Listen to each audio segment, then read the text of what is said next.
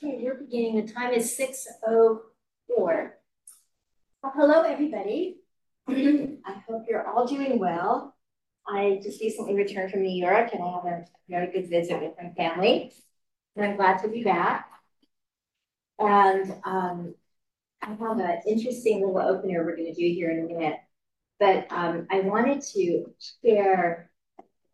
Um, First, we do the roll. Oh, yes, sorry, sorry, yes, sorry, Brenda, please. Lorena Allen, Richard Harvey Jr., Present. Serena Clinton, Present. Tammy Wosell, Present. Mark Smith, Here. Derek Turner. We have a quorum. Thank you. Um, when I went back to New York I was interested in uh, what was going on with the refugee crisis you know, that they're having there, where all these people are being bussed in, and then they have them kind of like all segregated into this humongous building that I don't know probably holds I would say 500 people, 600 people, and they have a couple of those buildings throughout the city. But um, what I mean I don't know. I can't say it's worse than what we have, but it's just as bad because there are a lot of children, a lot of babies, a lot of little ones, you know, that um, need to be in school. And so what's happening is um, my daughter works in the education um, system. They are putting these um, school age children into schools in the city and they don't speak English 99.9% do not speak English. And there is a good um, support system as far as uh, Spanish speaking in, in New York. There is. But um, they're just so overwhelmed. You talk about a, a system that's being overwhelmed and, and just, they just don't know what to do. I mean, it's it was amazing. When we drove down there and I saw all those people on the street and I saw that building and I saw the families and I saw the little babies. I saw the pregnant women. I'm thinking, oh my gosh, this is just horrendous. You know, something has to be done for these poor people. I don't, I don't know what the answer is, but I know they're doing the best that they can. But it, unfortunately, it's taking away a lot of resources from people that live in New York that need resources too. That now, what are they going to do? You know, it, it, it's a crazy situation. It's really not. But I have um, a game that I want to start out with. It's called Two Truths and a Lie. I'm sure you've all heard this. Um, you're going to tell us two things that are true about you and one thing that you made up. It could be anything. It could be from when you were a child. It could be from anything, you know? And then we're going to try to guess. Anyone can guess what they think the lie is. I'll start. Okay. So um, I play the cello. Um, I speak four languages. And I got stuck in an elevator in Spain. Which two are true, which is a lie? Come on, guys. So you told us three things? I told you three things. One of them is a lie. I play the cello. I speak four languages. And I got stuck in an elevator in Spain. Hmm. Had to climb out of it, actually. These extra details. I'm gonna say, mm-hmm. I'm gonna say I think it's only three languages, not four. I know. I think the language is two. Oh, you guys are smart. I only speak two. so the other two things are true. I do play the cello, and I did get stuck in an elevator. Yeah, you took detail on the uh, uh, yeah, that was nice. No, I couldn't say anything. Yeah. That's not true. Okay, Brenda, you go. Um, I'm married 30 years. I met my husband when I was 21 and I'm a teen mom. That's hard. I know, right? Wait, how long You did you met say you were your- married? Huh? How long did you say you were married? 30 years. And you met your husband when you were twenty-one? Mm-hmm. I don't think you're a teen mom. I don't think she's fifty, what? I, I look Asian age pretty well. It really does, really. There's a lot That's of hilarious. Not in jail every year.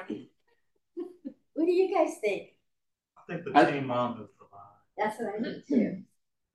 I think, uh, being married for thirty years. Yeah, me too. The fake one is, um, I met my husband at twenty-one. Oh, that's the lie? Mhm. Oh, Oh. so you Tell- were a tell teen them- mom. tell them when you Yes, actually- teen You mom. were a teen mom, So how old were you when you interesting. met your husband? Um, when I was eighteen, I married him. You guys had me because of. Yeah? Yes. Yeah. Surely. Yes. I'm sorry. Well, so we did have that conversation. Yes, I already already knew. knew. I knew that thirty years was right, but I didn't know. which The other two, right? Yeah. I'm fifty this year. Mhm. Okay, Richard, your turn. Okay, your turn. Yikes. Hmm. Uh, I won a presidential service award. I backup sung for gospel singer Tye Tribbett. I have traveled to Spain by myself. What's the second one? I backed up sung for Tye Tribbett, the gospel artist. What was the first one? What was You the won a first one? presidential service award. Presidential Presidential Service Service Yeah, all Award. goes true. Okay, It's awesome. I know, right? It's done. I'm gonna say the one that's a lie is the backup singer. Actually, no, that is I heard true. was. That's true. it. What was the I already know lie? what you're saying. Um, the lie is I tried to Spain by Okay, myself. that's what I. I Oh. went to Spain actually with my sister. Oh, okay, I, see, I knew you had gone to Spain, but I, I.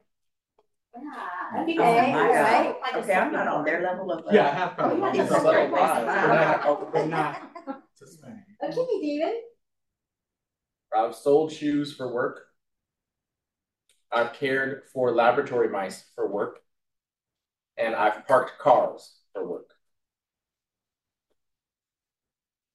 Ooh. I think it's the first one. That is tough. Mm, Hardcore song. What was the first I one? know the first one. So- Sold shoes, cared for laboratory mice, and um parked cars.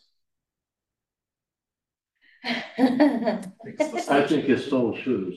Yeah, I actually have not cared for laboratory mice. That's Oh. what I have in fact sold shoes oh, and I Oh, have in fact parked cars. I thought you might have done that early, early on in school. you know, College that- and college. Even- Yeah. Okay, Tammy, Is it my turn? I can't think of anything. yes, you can. You're a wealth of information. My goodness. I won the Volunteer of the Year for City of Hayward. I can speak eleven uh, eleven languages. I do not know. Um, sorry, give me a second. Why didn't I think this through? Uh, and I've had a clothing line in Macy's as a designer.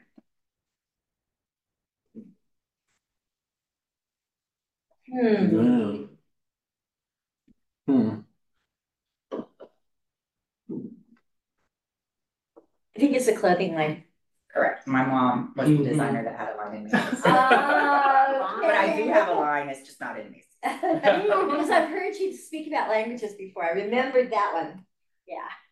Okay, I great. think so, so I was just like, hmm. Serena? Okay, um, I have recently won multiple pickleball championships at my club. I have recorded an album of Haitian gospel music. And I worked for a computer dating service for work. A computer, a computer, what type of computer? A computer dating service. Oh, computer Like dating swipe service. right. You might be old enough to know what I'm talking about. Match.com, you used to work for. This is pre-internet. Oh. Dating service. Oh, okay. See, Hmm. That's a good question. Mhm. Is it the Haitian gospel song? Nope, I've done that. Do you speak Creole? I do. Did you, did you, What, do you? I don't know about those A eleven little bit, languages. not, not enough to say that. I dated somebody. The dating service. Nope, I did The not what? The Pickleball. dating service. Pickleball. Oh, the dating service. Yeah, You haven't won- pickleball is you your haven't won pickleball. My mother, you gave me. that. My mother has done multiple pick, multiple. Your mother? I'm eighty-six. That's great, that's great. Okay, no, I Mark, gotta think of one. That's tough. Um, you can do this. Okay, let me see here. Um. I lived in Germany for two years. Uh. I'm an avid collector of old time radio broadcasts. And I'm also formerly a kung fu student. Currently a kung fu student? Formerly a Oh, fu- formerly. Formerly a kung fu Okay. student. That's changing for me. What's, what's that? So that changes everything. Yeah. What was the first one? He lived in Germany for two years. Oh, Yeah, I lived in Germany for two years. And I said, uh, I said I was a, a former kung fu student. And so, cool, I think I said, I said, uh, I'm an avid collector of jazz. That's what I said. Of said. old radio broadcast. Oh, excuse me, of old time radio, right excuse me. Oh, yeah. old time radio. I think that one, yeah. That's the old time radio. Old time radio. Old time No, radio. it's actually true. Oh, it is? I think it's Germany. You live No, that's true too. That's true Yeah. too. Oh, so you never, you never were a kung fu kung fu student. Student? no, yeah, I was never a kung fu student. You went with the obvious line. I like that. That's a good strategy. I strategy. know, I can see you, uh, you know, kung fu. Uh, Okay, Portia is with us on the, on the phone. She's one of our, our only phone folks. Portia, do you want to play? I've been thinking about this. Uh, no, I enjoy listening. I'll pass. okay. Heather. I have studied abroad. I have studied abroad in Germany. I have studied abroad in Luxembourg, and I've studied abroad in Egypt. Wow, that's hard. I took Oh, some cues from some others. Okay, three of the same. This is. One of them I didn't. I don't think you stu- studied in Egypt. Me too. You guys are doubting Egypt? I'm gonna go Luxembourg. It's kind of hard. is pretty to- far. Yeah. Well, Just to make it more Schwash, exciting. schwash, Shuksigaya. Alhamdulillah. I studied abroad in Egypt. You did? You did? did? Oh my gosh. Wow. How fabulous. Wow, That's too nice. So what was the lie? Luxembourg, that was my sister. Oh. How cool. Well, good, good, good. That was fun. Very fun. Okay, so, um, let's go on to approving our minutes in our December twelfth meeting. And um, you also have your January 9th, so you have both in your. consent And the. January 9th. yes, yes, yes, it's informational meeting.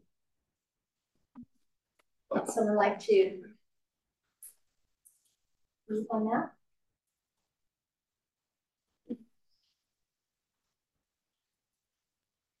Need a Anyone? motion? A motion? Oh, okay. Give me no money.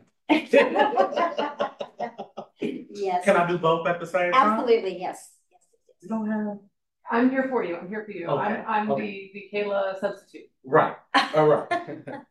So I move to approve the minutes from December ni- uh twelfth and the minutes from January 9th. A second, I will um call your name for the vote and please say yes or no.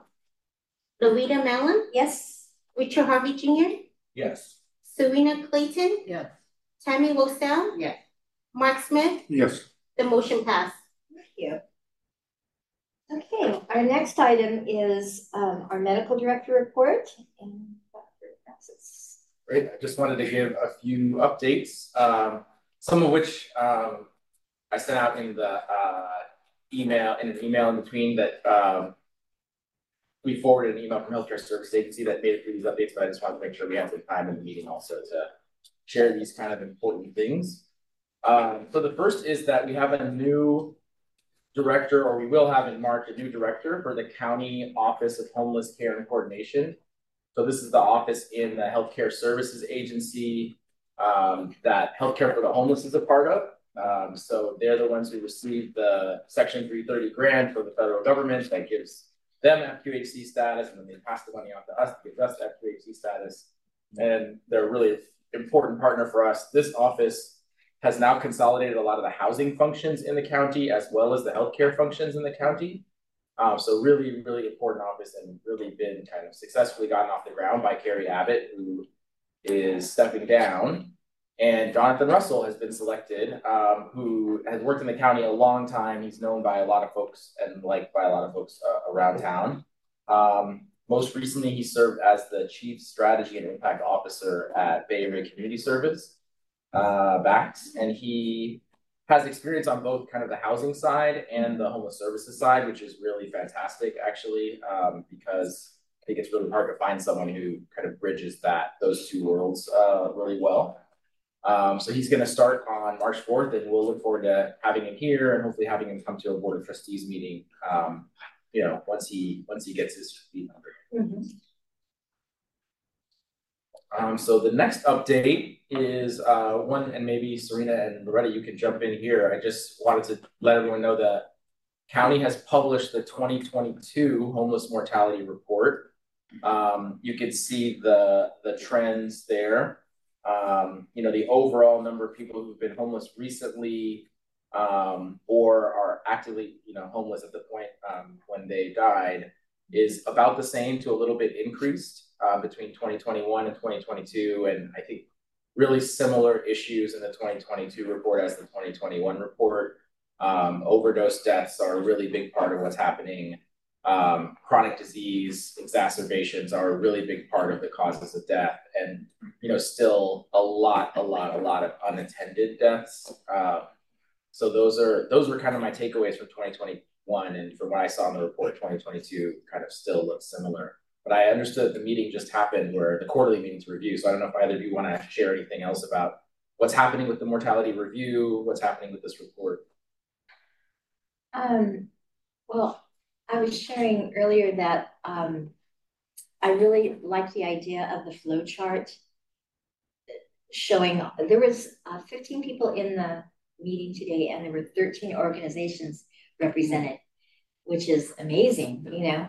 And so um, once again, to find out what each organization is doing, because you don't know what I'm doing and I don't necessarily know what you're doing.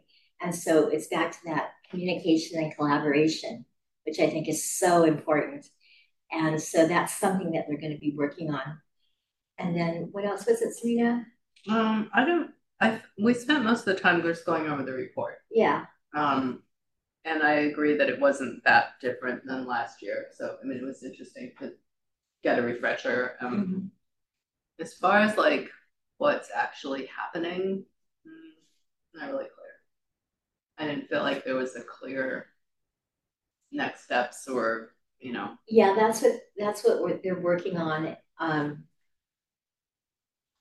and and I think that by doing this flow chart or that they're trying to create, um, it will definitely uh, let other people know where that organization is involved in this. You know, so we're not necessarily duplicating the same thing and leaving out something that maybe we should be picking up on Or maybe we need to collaborate with another organization and because we have the same resources and we can, you know, help in that area, like needle exchange or whatever, you know. Um, the, the drug testing is going to be starting soon, I think in a month or so, he said, um, which is a huge, huge thing. It's not just those little fentanyl strips.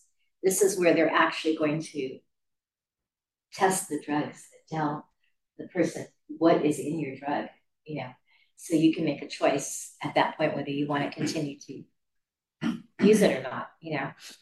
And um, also um, the fentanyl and the um, methamphetamine were tied, correct? As far as overdose deaths. Yeah, and well, no, the highest number of deaths is for people that have both um, opioids and meth stimulants present. It Right. doesn't mean that those both were tied for causing the death. Right. It just means that they were both present Mhm. at the time of death. Right. Which is, is kind of unusual. I, I don't, I don't understand the full mindset behind why someone would use a downer and an upper, you know what I mean? It's, it's either you, you like the downer or you like the upper, you know, sort of, kind of.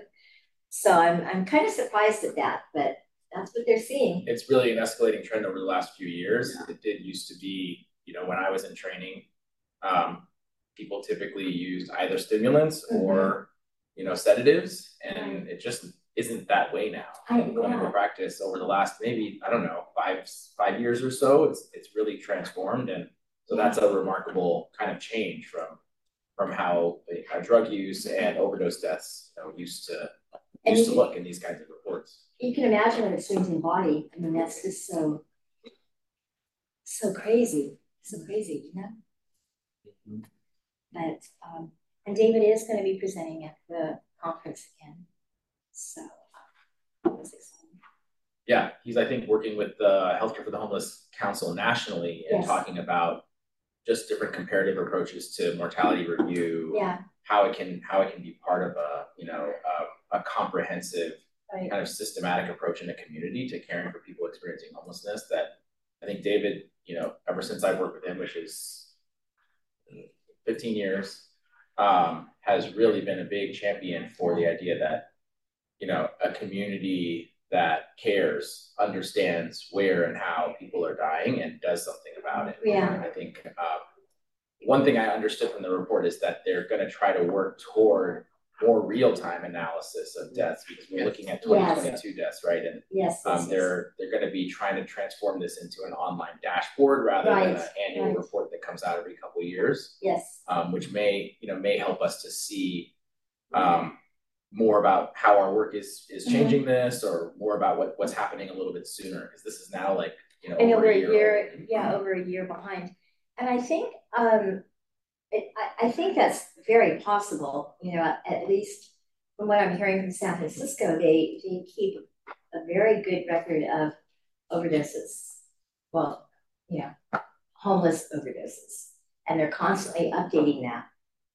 And so, I don't know how they're gonna do it, but, but I, I do agree that we should have more current information, see where the trend is going. Well, we'll definitely learn from David's, you know, report out at National Healthcare for the Homeless, how other communities are doing it and how we can keep learning from this. He But thank said you that everybody looks to us, he says, because everyone looks to Allegheny County. And he said, we don't have all the answers, but, you know, Yeah, so, yeah. I have a question Yeah. about the numbers. So was there a breakdown, because there's two hundred and sixty-six um homeless deaths within five years that were housed at the time? Did it, did they show a breakdown of like what they died from? Like, was it depression and suicide or was drug, you know? like- yes, they did, they did. It's not here, but yes, it was on the report today. but it's They didn't mostly, break down that line, the two hundred and sixty-six, they Yeah. broke down the whole, the total. all Got it. I would be, for me, I guess, I'm mm-hmm. curious Like to what, know, yeah. once you get housed, what is the danger after five Right. years? And even my own, that I've just been in my house since twenty twenty-two, like, right, there's so many ups and downs. Right. and so many mm. strong feelings and emotions and even touching with other people, they're just like, I don't wanna be here and life's changed and you know, like I wonder how much of it's just depression and how can we step in with something that helps families, like, cause we're like, your house, you're fine, now go. Like, you know, and for me, I'm experiencing so many things, like now I can't pay the bills, now I'm in danger Right. again, like, mm-hmm. and what are, you know, like, I have kids, right, so there's no options, I have to wake up every morning because I have kids. But what about people that don't necessarily have that? Someone stated to me, you have your kids, I don't have kids, I just feel like not being, you know, I wonder what, what we can do to step in. I guess I just see the pain. And I don't know, it's not telling me it's there, but. Depression and suicide are very, were, are definitely categories that were Yeah. looked at. And, and, um, one thing too is that just because a person gets housed, depending on how long they've been on the streets, they could have a chronic illness that, you know, is, if we had gotten into housing five years earlier, maybe all this could have been avoided. Or if we had our, our drop-in clinic where they could come and get help, you know, two years ago, then they wouldn't be suffering from whatever they're suffering from and dying from. But I just wonder how much of it is really just that there's no wraparound services, that we just leave people in the home and then it ends. Cause you know, like even with Ruby's place, as soon as I was there, it was just like bye.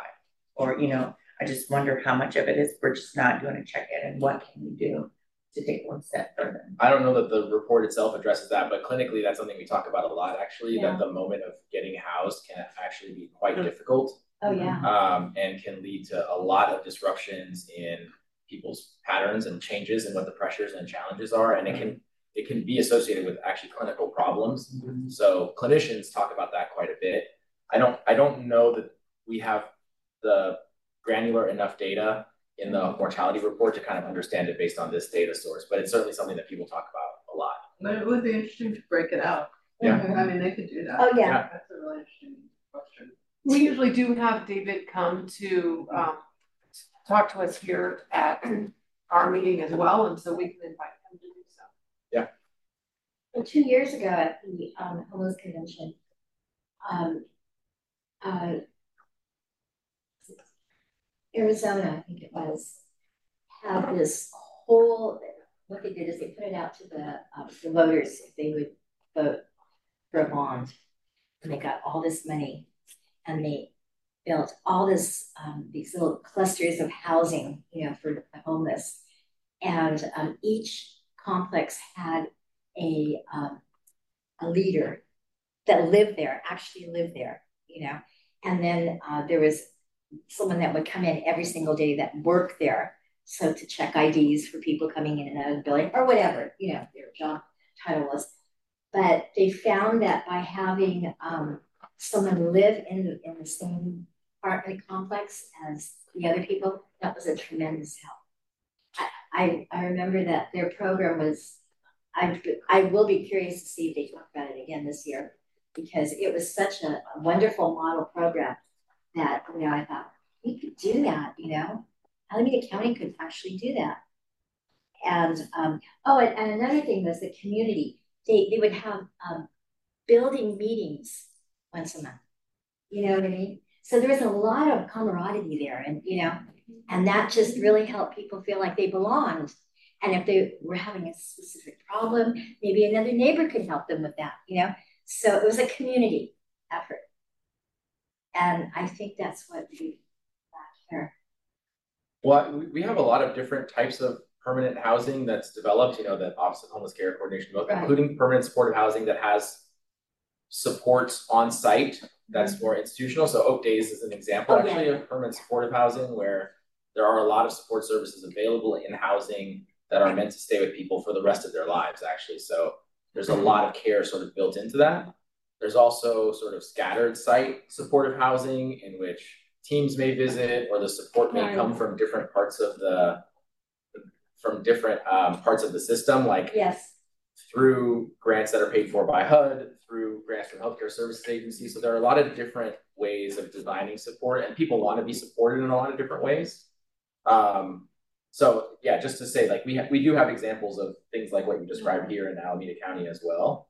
Um, and um, I think it's it's it's acknowledged that this issue of supporting people after they're in housing is really really important, not just you know not just at the moment of homelessness, but beyond the moment of homelessness, that it's really, really critical to retain that support.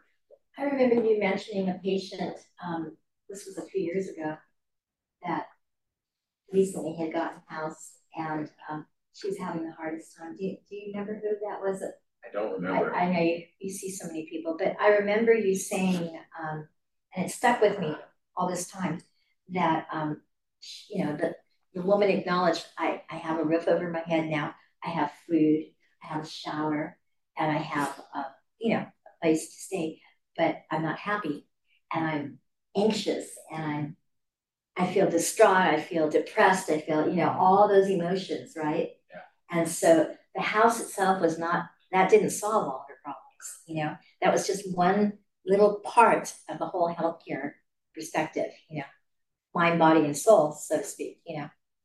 So Yeah, so I, I think Yeah. that's, that drives the reason why they include this stat in this report, right? It's like homelessness is mm-hmm. this marker of, you know, a lot of really difficult, potentially traumatic experiences that don't just melt away. So Yeah. we want to understand what's happening with mortality, you know, five years at least beyond the experience of homelessness. And make sure that that's part of us thinking about how we as a community are trying to prevent these Yeah. deaths. Yeah. Great, well, I'll, I'm just gonna, um, move to the second to last update. I have one that's, I don't have a slide for, um, also. Um, but, um, I just wanted to let you all know that the point in time count took place on January twenty-fifth. Um, Heather and I participated, uh, Lily McCray and another member of her, um, community health team participated as well. Um, and I think there were over a thousand volunteers who actually participated in the count this year. It was um, the first time we used this methodology, so literally we covered every single block of Alameda County with someone either driving or walking by to identify literally every single car, every single you know structure, every single place that someone might live. We you know we still probably are missing people because people who don't want to be found aren't going to be found. Um, but it was really uh, it was really kind of a profound experience to be part of uh, a, a count like that for the first time in our community. And so I expect that we should have some results available in the next two or three months, at least some preliminary results. Um, we also extended, usually the surveying is done on a sample of people. This year, the survey was done on everyone who would accept a survey. So we should have um, more complete and more rich survey data as well this year from, from the uh, point of time count. Um, and then the last update I wanted to give was just in response to something that Mark requested. Um, uh, so you requested an update on the alternative payment method, um, which we presented sometime last year. I can't remember the exact date, but we talked about the, the fact that the state is offering community health centers the opportunity to be paid by the patient instead of paid by the visit, which would allow for you know designing services in a more flexible way potentially um, where you don't necessarily have to see a doctor or a you know nurse practitioner in a doctor's visit in order to get paid for the visit. You could have a community health worker going out to the home. You can have group visits. You can have phone calls. You can do all kinds of things because you're getting paid to take care of this person and achieve certain health outcomes. So you know conceptually, a lot of us as primary care providers, a lot of, of us who are providers of you know care for vulnerable populations are pretty excited about the flexibility allowed by that model. But the reality is there's a ton of complexity in shifting over from one approach to payment to another. And so I could not find any official updates on it, but uh, what I was able to, to get from the folks on our um, on our staff who are tracking is that fewer and fewer clinics are participating. So many are dropping out of the pilot um, stage this first year, Right. and um, and uh, we're certainly you know not not able to take part. One of the big challenges, which is similar in other states, um, there have been some some publications related to this, is just the data that you need in order to be reliable for payment is not there. Um, so if you Mm. think about it, you know we've spent decades and decades saying submit this kind of a claim, this kind of a you know um, document that shows what services you provide in order in order to get paid, and we've developed a whole stru- system and structure around that. It needs to be very reliable, right? If you're paying someone money to do Right, something, it needs to be a very reliable system, and we just don't have the data systems for paying by the patient that are adequately in place to do to do this, and that transition is proving to take longer everywhere than anyone imagined. And so we're starting a little bit later in California than some other states have, and it it, it sounds like it's very similar challenges that we're having here in the state. So Mark, we'll keep updating you as, as I can, you know, I'll check back maybe with Tangerine and, and her team folks every three to six months. And if there's anything official coming out about who's enrolled, we can come back. I didn't have anything to even put on a slide because there's nothing official that the state's published on this that I can find at least. Mhm. Um, but when there is, we can bring it back. I, I do think it's a really important trend in primary care, especially in, in the health center world. So I do want us to keep track of it. So I thank you for asking about it, and we'll we'll commit to bringing it back when we have more information about it that's relevant. Okay, thanks. More, more and more doctors, um, not a lot, but there's a percentage that are doing home visits now. That's come back. I had someone knock on my door the other day who was a doctor and he had the wrong address. But I thought, wow, this is pretty cool, you know? Um, are we going back to that perhaps? Or, you know, what's the criteria for someone to actually have a physician come to their home? They have, are they bound or they, you know, Yeah, I can see that, you know. I don't I don't know much about home visiting specifically. I think one thing that's come up, uh, and maybe someone else can respond, but the one thing that's come up in conversations with uh, Dr. Herring around planning for the um, you know expansion of low barrier services here is just how much innovation and change there is in care models in the for people who are cared or paid for by Medicare. Yeah. So the Medicare payment system, there's so much innovation going on and so much change in policy rules, and there's relatively less innovation that's happening in for, for those of us who are paid primarily by Medicaid or Medi-Cal in California. And so I think, you know, th- that your comment just made me think of how, you know, it'd be exciting to see um, to see um, if we can do more of that kind of innovation, you know, in the systems that are the public systems that are paid for by by Medicaid mostly. It sounds like someone on the Portia has her hand up. yeah. Yes, Yeah, Tricia. uh, actually, uh, echoing uh, things that Dr. Francis said. So we do, Loretta, to answer your question about home visits. Um, on case six, our adult medicine there, there's a small, small, small amount of home visits. It's through our residency program. So our uh, interns go out, and then we also have, um, if selected, if if if a third year resident selects this, a home visit opportunity. So um, we're not not though able to bill at a FQHC rate for the home visits in current state. And so, um, you know, we have those encounters, we close them, but we're not able to um, attribute them to our FQHC rate. Is there something that we need to do to be able to um, do that? Or I, what are It we lacking? I mean, it's it's beyond us. It's, I mean, Okay, This- Actually, it's policy really. FQHC, like, yeah, we can't. Uh, it's it's dictated by the government what is considered a um, FQHC reimbursable visit. okay. Yeah, there's certain types of uh, programs like the 330I program is for permanent supportive housing. And so I think there are some relaxations of some of these rules if you are like a 330I. So Portia. I don't know if you, when you were at Lifelong, because I think they're an I, did they have, I remember talking to Brenda about they how they had some special dispensation for some being able to do some of these kinds of home visits in within the confines of the 330I Not when I was there. Not when I was there, but you know, it's, it's been about now seven years, so maybe things have changed. Um, But we're Yeah. not, we're of course not an I, so that, that wouldn't apply to us anyway. What is an I? An I is a program that can care for people who are in supportive housing or in um, institutional living arrangements. Um, it's so there's different designations under the 330 um, section 330 program. E for everyone, we say there's migrant and farm, you know, uh, migrant workers, farm workers, homeless is 330H, which is what we are. Um, and 330I is a designation for institutionalized folks or people who are living in supportive housing as well, I think is included in it. There is that home visiting program that um that Dr. Mack mentioned. Uh-huh. Um, Dr. Yulall has actually taken some of the residents to Oak Days um as a as a part of that resident uh, program. So among the small number of home visits that we do have happening, you know, great. some of our, some of the folks that we um that you know we think about are involved in, in that program. at least, yeah. Very good. Great. Um, Um, and then Serena, you asked for a breakdown of ECM by clinic.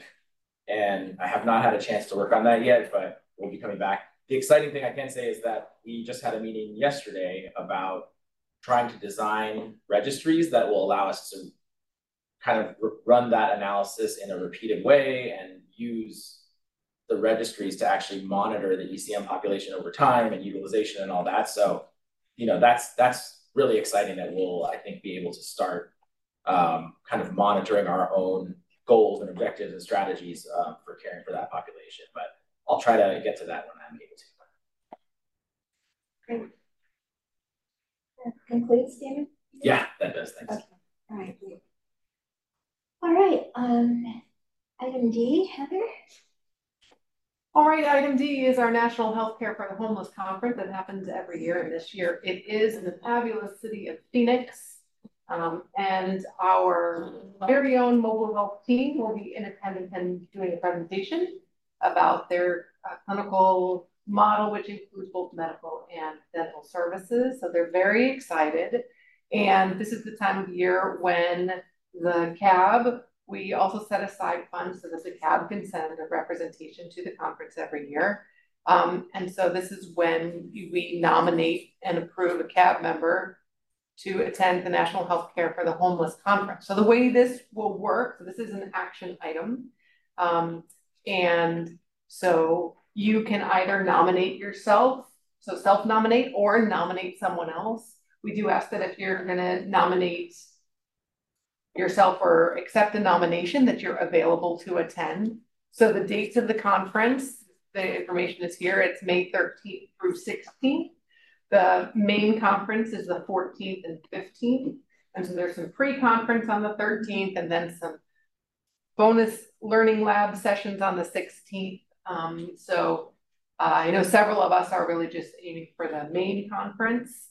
So I would say that at a minimum to be available to attend those two days of the conference.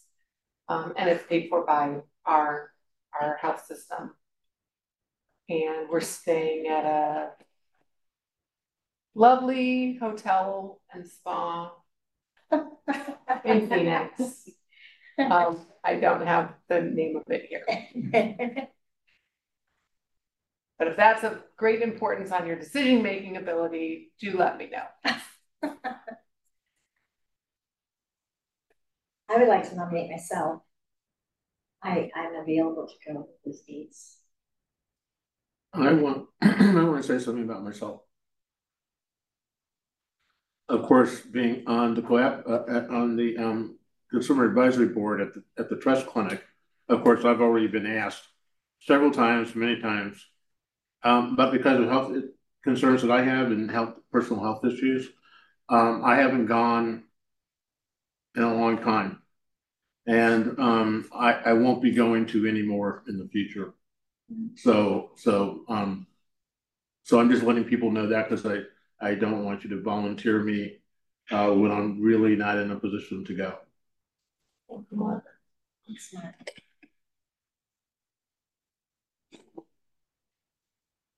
You don't have to worry about me because my calendar is booked. Tammy? I would love to go. I just have an American Express so I don't know how, you know, that works out. We're always free, but I understand the cost. Okay, so we have, I'm gonna say that we have some nominations. So, yeah, yes. I move to uh, nominate Loretta as the nominee to attend our um, National Health Care for the Homeless Conference. Um, come Are we only sending one?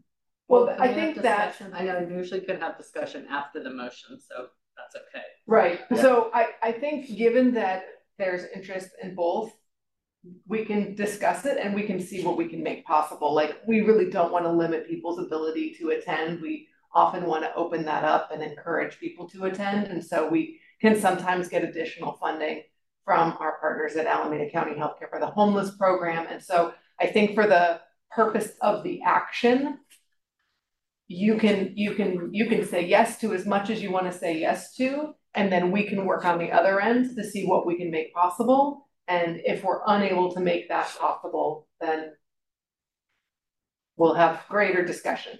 So a nomination, and we can, we could say that a nomination and acceptance doesn't necessarily mean you have to go, right? It's just that you are available, you're making yourself available, we're gonna see how we can put the package It together. Sets us up to try to find. try Yeah, it it, it lets us, it lets us take a look around and see what we can do. Yeah, So I go for the more the better at this point, and, and we, we see what we can work out. So there's no, there's no need to limit at this point. Do you recommend adding Tammy and her plus one to the nomination? I think the plus one is it, I don't think the plus one is, is that much of a, a challenge. Right.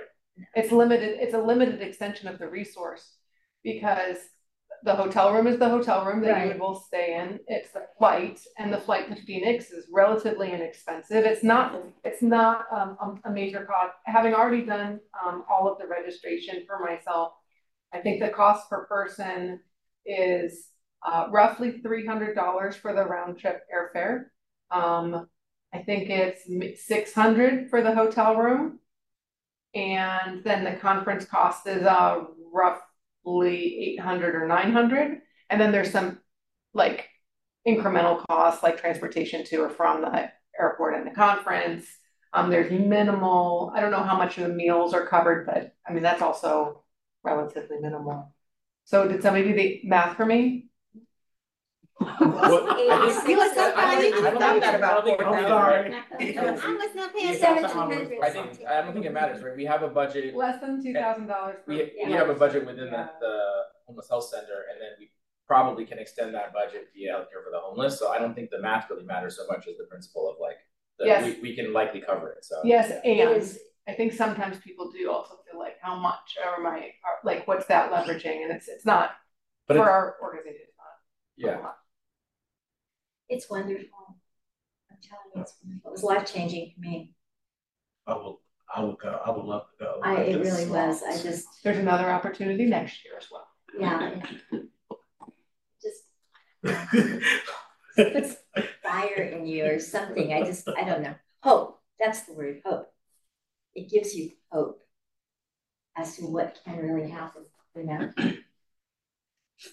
All right, so I heard a nomination, um, well, I, I mean, I heard self-nominations, I think self-nominations are fine, and then we had an additional um, nomination of Loretta, and so I think uh, what we do next, and this is where Kayla's much better than me, we do a vote, and so um, you can, you can say yes to both of the nominations, right? So you have that opportunity, so if Brenda, if you could just call the vote for electing one at a time.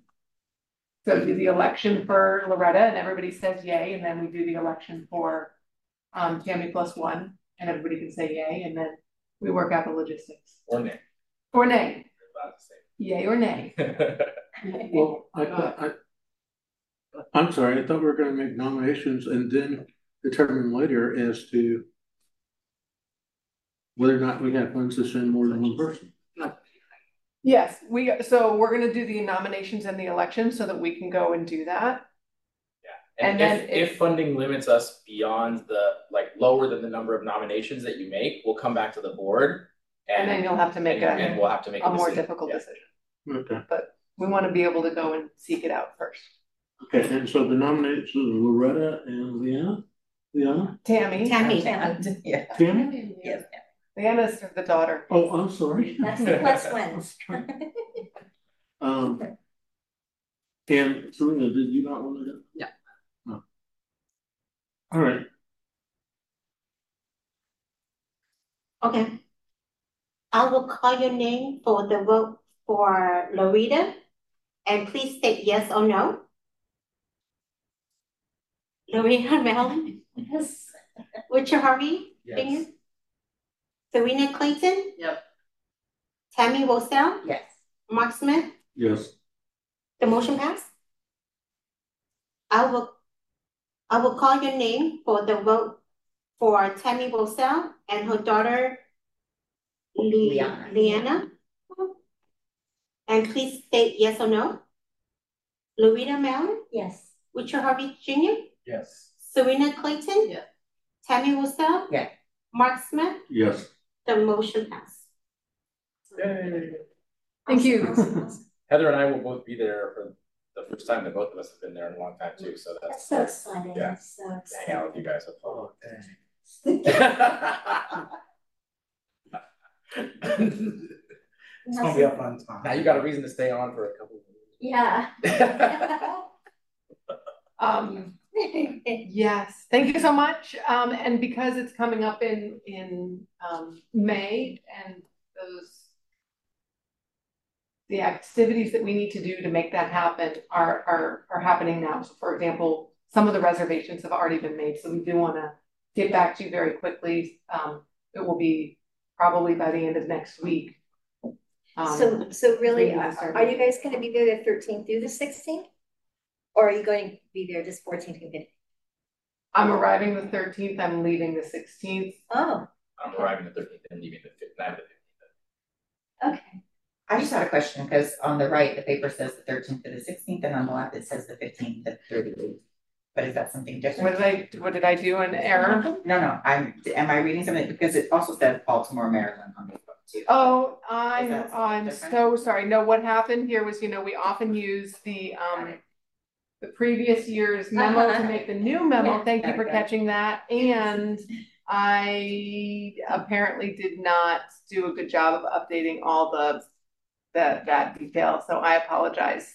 Um, pay attention to the flyer and it- and I will have that corrected for your minutes. Thank you for noticing. That was last year versus this year. Yes. Okay, Yeah, I'm just testing y'all. How much are you actually reading what I send you? Yeah. All right, so the next item is, um, the ad hoc committee's report. And, um,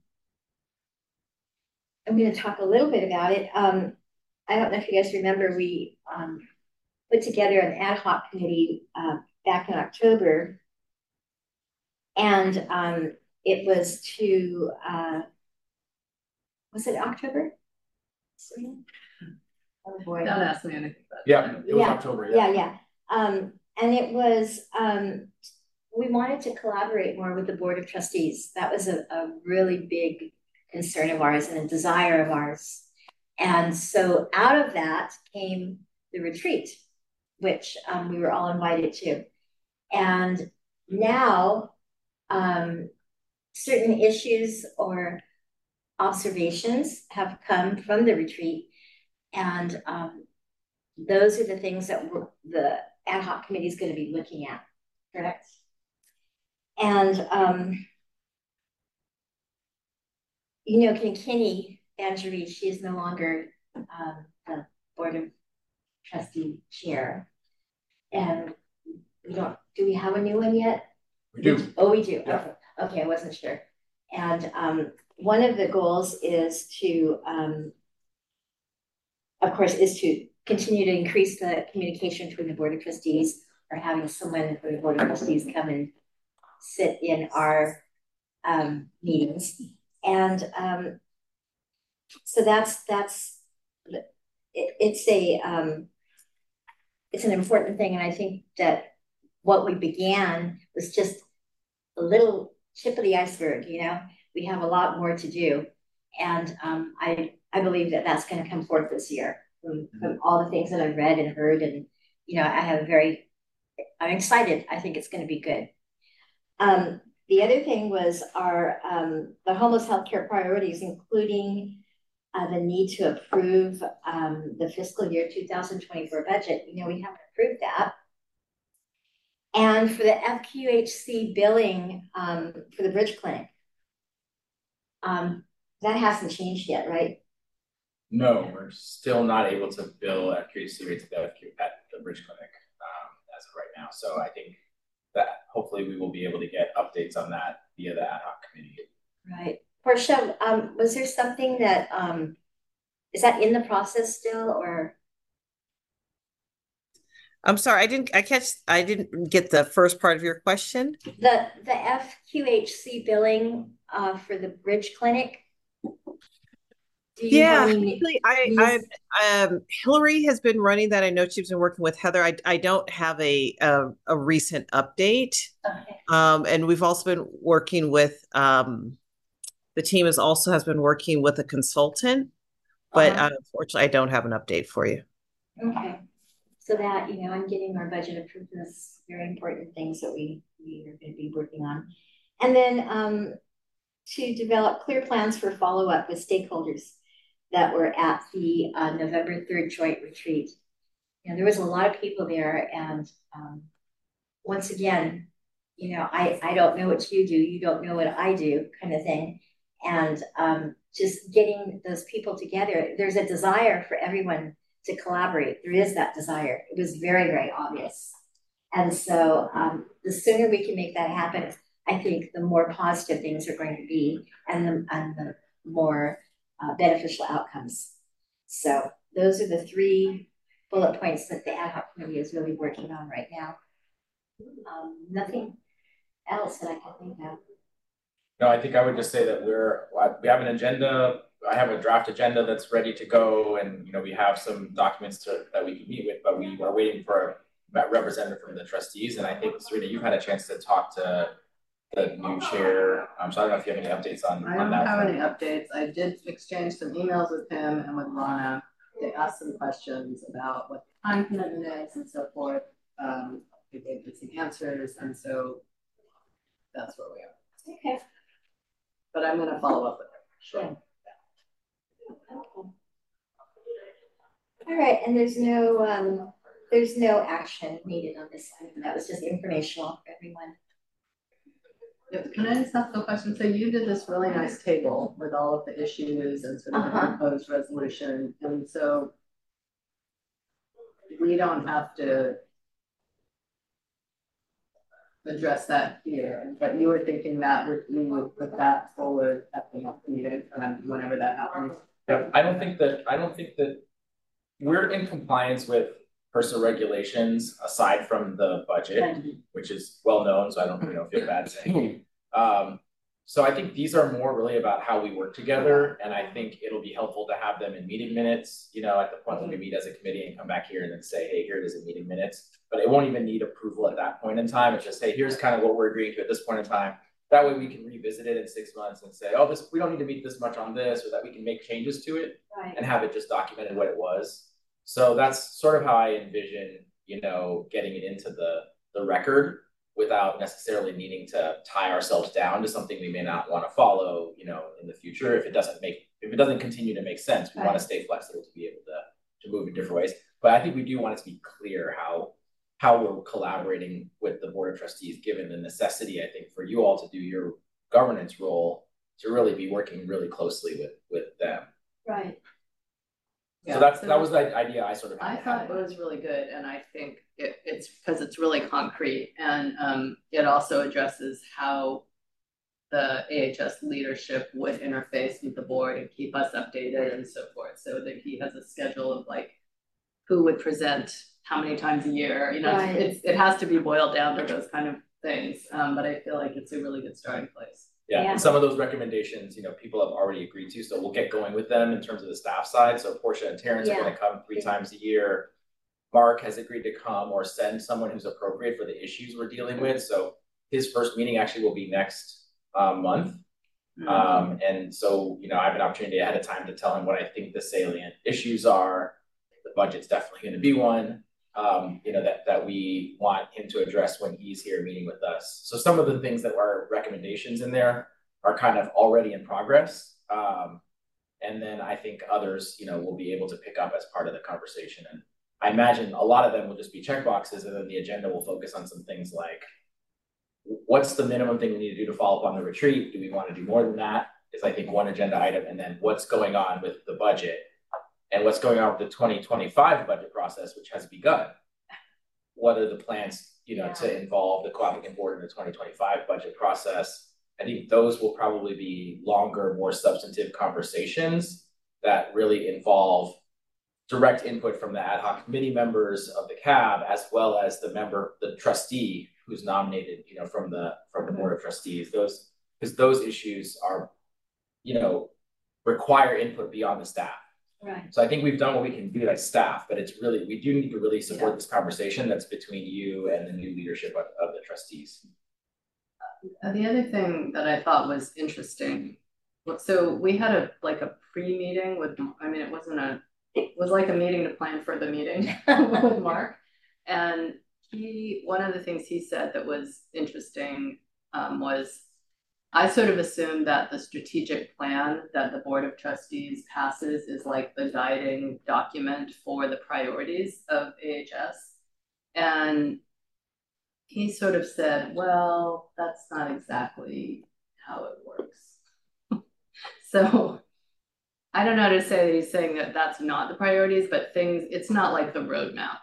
And so then the question is, okay, well, if that's not the roadmap, then what is the What is the roadmap? And so? I think that was part of the idea of having him come was to help share with us what is the current, what are the current priorities, and then hear from us what, you know, our input that could help shape the future priorities.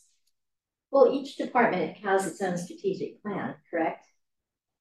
Uh, no, Really? yeah, no, not, not that I'm aware of. I think the organization has one overall. Cause There are a we have ours. We have ours, um, because we're required to have one, Mhm. but it's not, uh, by, by HRSA, by the county. It's not actually, the reason we have ours is not a result of us being a department of Alameda Health System.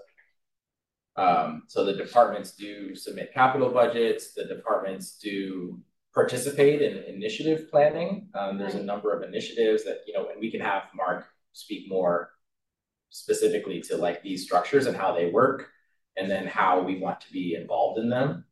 Um, but yeah, there isn't, there aren't departmental strategic plans for the organization now. And, and as Mark said in the meeting, the strategic, he said a lot of things are happening that aren't in the strategic plan. Right.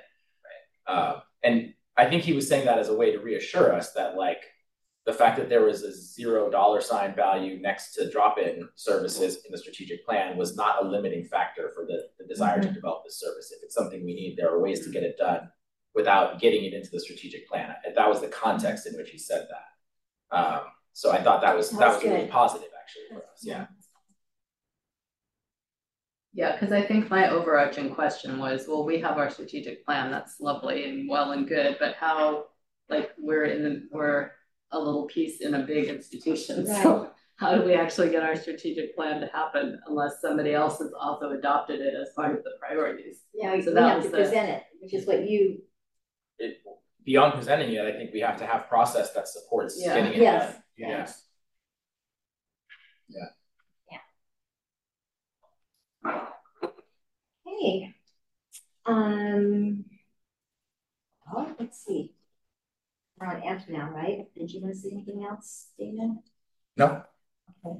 And um, we have a CAB membership application to Oh. review. That, okay, that was. That, you have the your strategic plan report. You Oh, I can do that, yeah, so. I didn't have, the ad hoc committee was you, so now the Yeah, strategic okay. plan report is, is me. Yes. I didn't have anything else on the ad hoc committee. Okay. I can just do the update on the strategic plan, so. Yeah.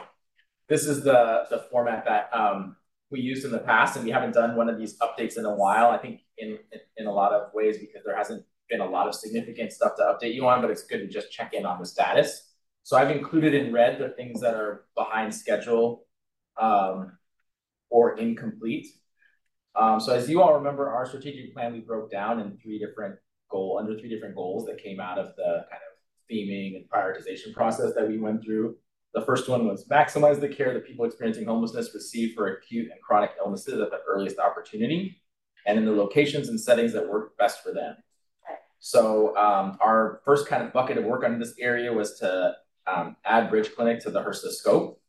Um, and Bridge Clinic provided 216 visits to people experiencing homelessness in January 24, which is, you know, about a 50 person increase over the average for the last year. So they're still trending upward in terms of the number of visits provided overall and to people experiencing homelessness, which you all can see in the regular program reports. So this has been a really big area of success. Um, enrollment, my understanding at the last update is that enrollment in Medicare and Medi-Cal is underway. We've submitted applications to enroll in, in with those payers, um, but we haven't yet received approval of those applications, and we haven't yet started billing. Is the latest update that I that I've heard on FQHC billing. Um, so that's, that's a, you know, important kind of delay in relation to this in comparison to when we might have been able to, to bill for the, um, bridge clinic visits. Can I ask the question about that? Sure. Are it, what, is there, is it gonna be retroactive billing or? Or is this from start? Yeah. Um, I don't know the answer to that question, so we can, we can ask when we get the more formal update from finance, we can, uh, ask that question and see when the, when the start date will be. There are, yeah, there are several different dates that are really relevant in those applications, and so I don't know how they all line up together. Um, then the other thing, um, that we had a specific timeline around at the time that we approved the plan was the mobile health dental expansion. Um, so we, we have expanded that program in spite of not having a new facility for it. Um, we did twenty-nine dental encounters in January of twenty twenty-four, um, with, for people experiencing homelessness. Um, of course, the delivery of our new Sprinter van is delayed, but expected pretty soon, actually, in April of twenty twenty-four, um, which will allow us then to have, um, a dental team that can go separately to separate sites, you know, working in a, in a made-for-purpose facility for them, and then continue to have our urgent care team doing, doing what they're doing in that, on the, on the existing van. Um, so that's, that's gonna be a really exciting milestone. You all have asked for an update on that. It's coming. Um, the update on that service will come, I think, March or April. Um, March or April, yes. Yeah. Um, then we also named in the strategic plan additional budget proposals to expand drop-in. Um, and uh, the first of those was um, really not really a budget proposal because it was budget neutral. We are kind of managed to like do a deal with Eastmont, and now Bridge has been looped into the deal um, to get Kirsten Flagg, who's a nurse practitioner who works at Eastmont and at Bridge, to spend a couple nights a week at syringe exchanges, along with a member of HEPAC's team, um, to provide kind of a linkage to primary care and um, and addiction treatment services at the syringe exchange. It's a very small program, but it's been working great. I think we've seen over 100 patients now in that program since it started. And um, it just really represents a different connection to the community. I just talked to Kirsten yesterday, and she was saying it's remarkable how many people still don't really know about Bridge, um, still don't really know about the availability of services, and that her presence, you know, at the site as a provider who's really linked to that program really makes a difference in getting the word out and getting people either into Bridge or into Eastmont to start both addiction treatment and primary care services. So, you know, at this point, um, we're sort of talking about is this expandable with additional funding? And I think um, we don't know the like Kirsten and I don't know the answer about how to how to advance sort of proposals around this service. It's not really clear how many other places we could be where there would be lots of folks, and it would take Where do you do the needle exchange right now? these are at HEPAC sites, which are in um, East Oakland, one in Fruitvale and uh, one in um, like Coliseum area more. Um, And so those two sites are great. HEPAC has other sites that actually are already either well served or that have high proportions of people who are younger and primarily stimulant users Yeah. who haven't engaged as much. So anyway, there's a lot of nuance into like is this something you want to expand? But you know, we've learned a ton from this program. We've published uh, an abstract for it that Kirsten's presented with Sabrina, and um, and I think as as we continue to roll out like low barrier care options, we'll figure out how to bring that learning to some to you know to to some proposal here. The other thing to acknowledge is we have street teams in Alameda County, but we don't operate them. Right, right. And yet, you know, Kirsten's finding people at the syringe exchange sites that are in someone else's territory that don't know about Bridge. So it's just this opportunity for collaborating and figuring out like where does AHS belong and why and how. That I think there's more there's more work to do around it. And still, I'd say I'm super proud of what Kirsten and Sabrina have accomplished with this program and just getting out there, getting the word out, um, and learning so much about this issue in our community. Is our machine downstairs, that's hooked to the um bridge clinic, right? HEPAC, yeah. Yeah, so they, they, the identification numbers that the people that wanna use that get are from Bridge, is that correct? No, they're, the- well, they're from a- the partnership that Bridge has with a nonprofit organization called HEPAC, the HIV HEPAC, okay. Education and Prevention Project around the county. Uh-huh. Um, and they're, they're the organization that, um, collects that information and reports it to the funder who's who's providing it and, and uses that information to improve the program. Do, have you seen any of the information come back from that? or? I have not seen any like HEPAC reports of that. Our bridge clinic partners may have, um, so.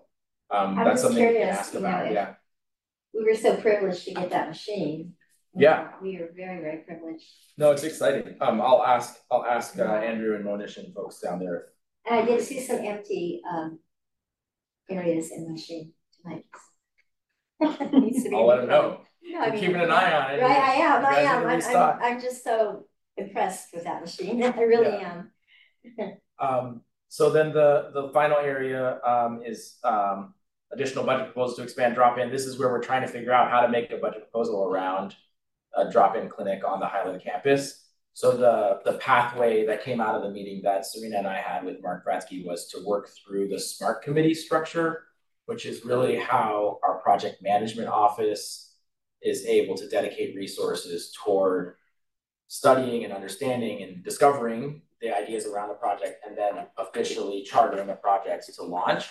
So the next step, I, I've met with the head of the project management office and he's working on some things to try to line up a next step where we would present to a subcommittee of the larger committee that would steward this project forward. And once I have more information, I'll report back to you on, you know, how, how we're gonna go, the timelines anticipated and things like that to get through that process. Um, and then that should be something that you all are able to see somehow in the FY twenty-five budget and understand like what is the, what are the plans for us to fund something like that? Et cetera, et cetera. So that's our first goal area. Um, I'll just go to the second one. And maybe just do all three and people can keep asking questions along the way. Um, so goal two, ensure sustainable funding and infrastructure to support existing and expanded services. Um, we're still looking for a cab member, like a specific person who identify who's like, I, I, I want to be the person who helps you with finance. Um, we really have not, you know, been able, we've talked to some people on the AHS Foundation board and other places to try to recruit specifically for that and have not been able to recruit specifically for it. Um, so our recruitment remains open if anyone has ideas. You know, we have we have seats, as you all know. Um, the second area was a dedicated financial analyst uh, for the homeless health center. We don't really have dedicated time um, from our director, our former director of program planning and finance and population health, but of course, John Minot has been here in that role to present to us about alternative payment methods, for example, and has done some really useful financial analysis for the FQHC and for the homeless health center. He's actually moved to a new position as the director of reimbursement and finance strategy and finance. So I'd say he's partially filled this need for us, but you know, our hope to do things like understand whether our rates cover our costs and what are the financial strategies whereby we would need to supplement or subsidize the rates in order to cover the cost for the types of activities we need. There's there's a still a gap there that we need to fill that I think our finance team is aware that we need to fill if we're going to respond to the level of our need in, in the level of need in our community with really smart financial strategy around expanding to you know to meet the level of need in our community. So this is partially complete because I think John's been very helpful. It's not like there's nothing happening in this area, but we could use more than what we have. So who's taking his place? I my understanding is that the position just moved from population health to finance. Um, and I don't think that there's gonna be an, another position in population health. I think it's just it's just a move in within the organization. Um, then we had compare current and projected allowable cost FQHC revenue at all approved sites, recommend for against rate changes. This, you know, we had a TBD due date on because it's really dependent upon the line above. Um, I do have a meeting scheduled with Sherry Johnson, who's our head of revenue, to understand where we are on this. Um, there is some conversation happening about this at Eastmont, and maybe maybe Dr. Mack can shed more light on um, the conversation to date right now. But if, if not, I'll, I'll be talking to Sherry soon and hopefully can bring back more information about this to you all. Um, and then on the last areas, identify current and potential supplemental revenue sources. Um, this is really the main area of lack of like clarity for approval of even this year's budget. Is what are the supplemental revenue sources that support the homeless health center?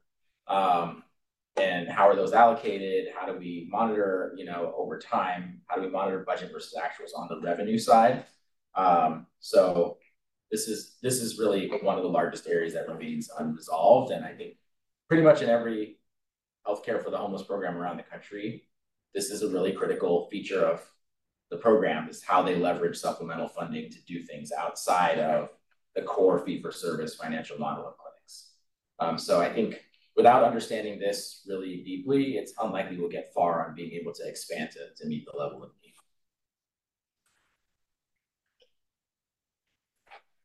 Third area, uh, create strong and lasting relationships between care teams and people experiencing homelessness at every opportunity by following up on identified housing and primary care needs.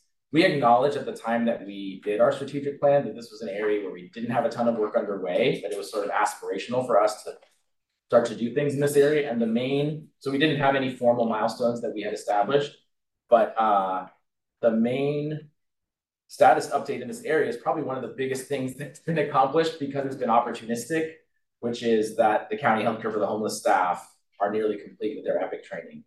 So 75% of the patients they serve were already in EPIC. Um, they just they just merged their database of thousands of people and so that was information that they previously didn't have any access to, that now they have access to, and it's information that now we have access to. And I think the opportunities for connecting housing, the Office of Homeless Care and Coordination, connecting to other outreach services are just, it's really transformative to be on the same health record, um, both for program planning and for just direct care. So this is an area where you know, just opportunistic advocacy got us pretty darn far because they were down a pathway to do a different contract for a different EHR. Um, so it's kind of cool when we have the principles outlined in the strategic plan. Sometimes it enables things like this where we knew, hey man, we can't get that much done with the resources we have, but we know what we want to see happen. And so I was able to like leverage the fact that this board really wants us to see us collaborating and connecting to advocate to the commission, to you know join join partner uh, in partnership with our CMIO, who's really been visionary around this, Mark um, Amy, and and you know get us to this point where we're where we're able to use the same record as the county. That's fantastic. So that's the update on the strategic plan. I think you all were aware of all of these things going on, but I, I appreciate the reminder from Serena to kind of bring it back into the structure that we were using before and make sure that we could just present it in the same frame so that you can follow it over time um, in, a, in, a, in a better way. And if there are other ways that you all want to see this information, let me know. I think we're a bit limited in terms of the specific data we can track, but um, but I think this anyway. If you have other other ideas for structure, I'm, I'm happy to entertain those. Of course, we do have to do another strategic plan by the end of this calendar year. In between now and then, the county should finish their strategic plan. Um, which I think will be really helpful for us um, because I think this idea of all the stakeholders and all the partners who we're collaborating with, who we don't really know about, I think they've done a process that will hopefully give us a bit of a map and can help us fit in with with their plan. Um, so I think we should really design our process, you know, based on that, based on what Jonathan Russell thinks coming into his role in the OHCC office, like I think it's important for us to really, you know, we have a new medical director in healthcare for the homeless who just started, Amy Garland. We we have all these people now to connect with that we didn't really have before. Richard, she's the one that was at our table. Yes, I Yeah. remember. Remember? Mhm. Yeah. Yeah. So this will this will be our plan through December, and then we'll one way or another we'll do another plan um, before Mm-hmm. January. But I think we'll pro my thought right now is that it'll probably be similar to this one. We'll use existing board time. We'll use, you know, primarily existing resources, maybe a small consulting contract, but nothing that's like a big, Mhm. you know, process and probably do one lengthier meeting for us to kind of do the same kind of stuff we did last time. Looking at themes, looking at understanding and trying to develop some priorities and go from there. Sounds great. So, um, does the homeless healthcare, um, apply for grants or have, do you have someone that is a grant writer for funds? Well, the dental program was um, a county RFP that was put out, and um, you're looking at the grant writer over there. Um, so that's, you know, one example of a successful grant we've gotten. We, we have, um, also been the fund, uh, Fund a need fund a the need for the foundation. foundation. And then yeah. there is, um, there is a grants, uh, department through contracting and they, they're, see, they look at what grants are available. And so frequently departments will also work through them or get their support Right. if they uh, find a grant that they wanted to apply to. Cause, you know, cause I'm part of PCORI and I, I see a lot of money that is up for use, which, Well, I think there's a question strategically around one-time grant funding that, I don't know if Kayla would let us talk about this if she were here. but Oh. She's not here, so maybe we talk. I mean, I think our greatest need is for ongoing support. Um, because we want to expand staff positions primarily, we want to do that in a way that leverages typically Medi-Cal financing, so we say, hey, we have one FTE, can we support that FTE with half Medi-Cal money and half renewable grants? So the renewable grant from the federal government that supports mobile health, for example, is a great example of that. The Ryan White grants that support the AIC clinic, these are renewable grants that allow us to leverage other dollars. Those are really powerful opportunities for us. The one-time grants, I think are are much more challenging to figure out how to grow staffing and how to grow the mm-hmm. program footprint with one-time grant opportunities like those mm-hmm. offered that are like research grants or typical sort of foundation grants. Yeah. It's still possible to do that, but you you need a pretty tight infrastructure to kind of like keep the engine going.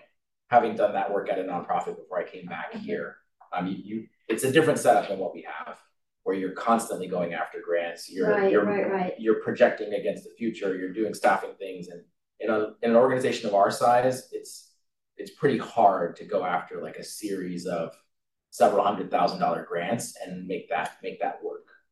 So it's not it's not primarily our focus in terms of sources of revenue. I think you really look more at supplemental funding that's renewable. Does CDC um also give grants for homeless healthcare and ongoing grants, The? CDC for homelessness, I'm sure they do. I can't remember them putting one out. SAMHSA has some renewable ones. HRSA, of course, adds to, often just adds to health center grants. So our grants grown over time because Mhm. HRSA was just added to the renewable grants. So CDC, I think of less. They're more in the public health lane. Um, and there's not much on the healthcare side that's, you know, for ongoing healthcare delivery that they do. But SAMHSA and HRSA both do put out things every once in a while that that may be opportunities for us or for our partners in the organization, like community health or Bridge Clinic or those folks. I'm gonna bring you back to our strategic plan, so we're tying together with the Mhm. conversation currently, which is to identify current and potential supplemental revenue sources for the homeless health center. Yeah, In that, once we know better what our budget is and what's allocated, we would better also understand what gap there was to fill and whether Right, independent, small grants would be able to fill that gap, but until we know what's Yeah. there and what's being allocated. And there are different requirements for different sources of supplemental funding, so it really affects program design. How much you want to stay aligned with this or that funding mechanism really, really affects how you design programs. Like if you don't want to do HIV care, you shouldn't be getting a lot of Ryan White oh, dollars. well, yeah, to fund things, right? That's an obvious example, but even within QIP versus Measure A versus HealthPAC, which which revenue source is thought of as being tied to our program and then actually has financial controls built around it is a really critical feature of sustainability for the programs that we try to build. So I think, and as I said, like if you talk to, you know, we Amy and I had dinner with folks in San Francisco, like this is what the conversation's about, you know, like where do you get your extra money from? Yeah. How do you leverage it? How do you stay in line with it? I, you know, this is like the core of doing this kind of this kind of uh, program building. Right. I have a question about the strategic plan. Um, can you say without going into exhaustive detail, just give us like an update on what is the, going on with the budget? What, like, why do, why is it still an issue? What, what's happening? Um, I can tell you procedurally, like we um, we received a uh, a proposed budget, homeless health center budget for FY twenty twenty four that over allocated supplemental dollars. So it essentially would have required saying, it would have required me recommending to you that you accept a budget that proportionally, so we are six percent of ten percent of the organization. And it would have showed us receiving an amount of revenue that would have meant that that we were much bigger than that, but not show where it came from in the rest of the organization. So in that way, it wasn't aligned with what the, so I said, I don't think this makes sense to do because this isn't, doesn't actually meet the definitions of what governance would mean for us, right? Like for, we have to have the actual revenue that's actually allocated to this work. Mhm. And it can't be over allocated. Mhm. And, you know, the way it was presented was every time we would present budget versus actuals, it would fully balance. So every, every time you would see the actuals, we would actually have gotten exactly as much revenue as we needed to do the work that we were supposed to do. Like we wouldn't, I wasn't allocated in advance, right? The way that they mm-hmm. created that revenue bucket was by saying it's costs minus the patient billing revenue. What got us to this rev, Yeah. this overall revenue number, and then that overall revenue number was just proportionally allocated against the different revenue sources that we get as a whole system. As a whole system, yeah. Um, so, so I, I couldn't, I can't, I would not recommend to this board to approve a budget like that. So I didn't wanna present a budget to you that your director was not gonna recommend you approve. Mhm. Um, so I said, here are my, here are the problems with it, here's what I would like to see.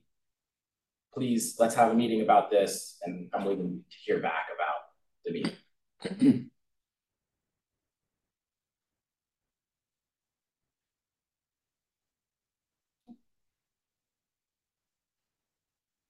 Was that the right level of detail? Yeah.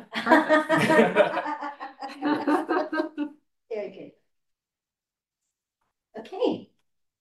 Does that complete your list? That's it for me, yes. Okay. For real this time. All right. So we have a um CAB membership application review. And um it's an action item, correct? Correct, Because we want to nominate if if we choose to.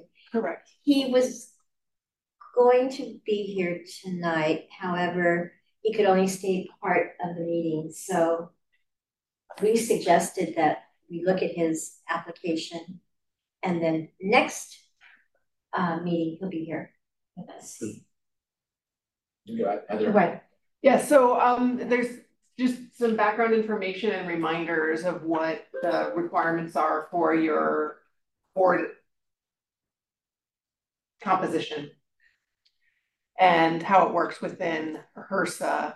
And so I've included the previous times that you have added members to your board. So you, as the members of the board, are the people who add members to the board. You're the ones who accept and nominate and elect them. So staff can't do that. Um, and then I also included a memo from twenty twenty, from December twenty twenty, where there was a discussion about what's the process by which members are brought on. So that's why that is there, in case you were confused and saw old dates. These old dates are intentional. Um, and it just describes the process, which is that the application is publicly posted. Applications are accepted on a rolling basis. They're reviewed by the Homeless Coordination Office for eligibility and board membership compliance. That means that I'm looking at it to see what our current board makeup is and what's going on with our compliance. And then if they're eligible, we let them know that there is a seat available to them. If they're not, um, if there's not a seat available to them, I use the word non-compliant here, but that's not really the right, probably the right word, but they're eligible, but it impacts our compliance. Um, then we would have a conversation about them, keeping them for future consideration if their membership, um, would be good once there were more people. And then each nominee is separately selected by a majority vote of the members present and a voting at a meeting is designated for each selection. So currently, uh, if you go back to the original memo, you're required to have nine members in order to be a compliant board. We have six currently, which means that we are out of compliance. We're required to have a more than a majority of board members be patients, we are out of compliance in that as well. So based on the nine member, like you're out of compliance, based on nine members, this applicant and the, the seats that are open, we basically have three seats that are open, two of which would need to be patients and one which would not be required to be a patient. Um, those are the three seats available and this person could take one of those seats. And again, you, you're compliant, you're still not compliant because you still will only have seven, but we're working our way towards the nine. Your compliance on any other aspects does not improve at all, but you're out of compliance, you're out of compliance. Does, does it matter? I thought I had heard us say previously that before we could recruit any non-patients, we had to recruit a patient. This is your decision. Oh. So I'm, I'm putting it out there to you. This, you're, you're, you're, right now, you're out of compliance on your patient representation Yeah. because it needs to be a majority. Yeah. And right now you're fifty percent. Okay. Right? It's because you have six, so. It's out of compliance because it's not a majority. So you can make the decision to right now hold this one because it's out of compliance either way and you do have a Okay. seat available for a non. I'm bringing it to you Yeah, I to see. decide. And It's, it's not- really up to he's you. not a patient. No. Okay. He's from a different organization. Well, I see. we don't, we don't simply need to actually make it or do, a have a vote of any kind right now, right? You don't have to, no, Yeah. no, it's up to you. So there would need to be a motion in order to do a vote, and so you can choose not to move anything. And it's just laid out in front of you. Well, I think, um, I don't know how many of you had a chance to read his resume or look over his stuff, but now, I mean, you'll have it for the next meeting. So if there's any questions that you want to direct to him, you can. That's what I was thinking, I was thinking we simply table it and wait till we actually meet the person. Yeah, And then make a vote at a later date. But, um, in a closed session. Well, it's not a part of your process to do a closed session no, it's the same. for um electing members. Oh, okay. So that's why if everyone did their homework and, you know, read these, the application and maybe thought of some questions that they might have. There is no conflict of interest, correct? There, there's no conflict. There is no conflict of interest. No. He's not a provider. Uh, one of the other regulations is around, um, working for the healthcare industry, but you, there's no. There's no issue there for your, your compliance currently, like you're not going Right. out of compliance by adding somebody who's also in the healthcare sector. And I do wanna also, I, I think officially say that I cannot say, I cannot confirm or deny whether the patient, person is a patient or not, because that would be, um, PHI. So you'll notice on your application that it says that it, that it's That's- redacted. Yeah, Right. it is. So all I can say is that you have these three spots. One of them could be a person who's a non-patient, two of them can be patients. To maintain your compliance. This is weird. The fact that, the fact that, the fact, the fact that, the fact that, Kayla right here, Kayla, Kayla can help. But I, but I do wanna keep it, I, I wanna remind us of some of the things that we do keep that are, that are. You know, like, we know what the compliance, I'm trying to just explain what the compliance rules are, and it's hard because we're a small group, and People can figure out what's what pretty easily, but. I think because it's a recorded meeting, I just wanna be especially careful about. Any. Thing, yeah In the past, we've, we've approved people without meeting them in the past. yeah, So yeah, I, Yes, I think the key question is not so much like, how would he respond to questions? I think if you all think the application speaks well, we have someone who's, you know, interested in doing Right. this pretty thankless, but can be fun when we do two truths and a lie kind of job. Like, I think we just have good faith and say, hey, all aboard. I think the real, the real question is around what Heather's talking about. Then we become a, you know, we, we give up some elements of our compliance in the short term. Um, that we have to resolve anyway over the longer term, and it's up to you all whether you want to do that or not. But I, I don't, I just to reiterate, I don't think like having him come and answer questions Yeah. has been part of our process yeah, in the past, I and I don't think it needs to be yeah. part of our okay. process this time either. Um, but so normally when you have applicants, you don't know if they count. Well, in the so Patient column or the not patient column? Well, I do. she So does. in the, in the office review, the- Oh, so in okay. this, I the, see. in the, in the process, the office Okay. reviews the, the compliance issues. I see. And says, Oh, I yes, see what you're this saying. is not gonna throw you out of compliance. In Right. this case, due to us I not see. having, We're already. we're already out of It's not compliance. gonna put us in compliance. It's not putting you, Okay, that's, It's- that, that, that but is- it, and it's not taking you any further away from From- compliance, yeah, because ultimately, in order to be a compliant board, you need three majority. more people to be nine. And within those three people, your seats include two patient representatives and one non-patient representative. So if you look at the whole picture of compliance, of nine is compliance, you're not patient compliant right now either, you're already, it's already broke, that's already broken. Right, like you're already out of compliance there as well, Yeah, I think that's the barely consideration. broken, Yeah. It's just Jim. that one percent, we're missing that one percent. Um, but s- so that's where for you, it's, do you want? I would need direction from you to say that. You want to be in partial, rather be partial compliance than have two things non-compliant. And that your goal is for the next member to bring. Us to partial compliance. Hmm. Right? Or, you know, you're not compliant, we need this person to do this, thank you so much, job, we that we really do appreciate you all for as well, and like, we're gonna get the others as well. Um. It's not a decision I can, I, I get to make, it's, it's. It's a decision you get to make.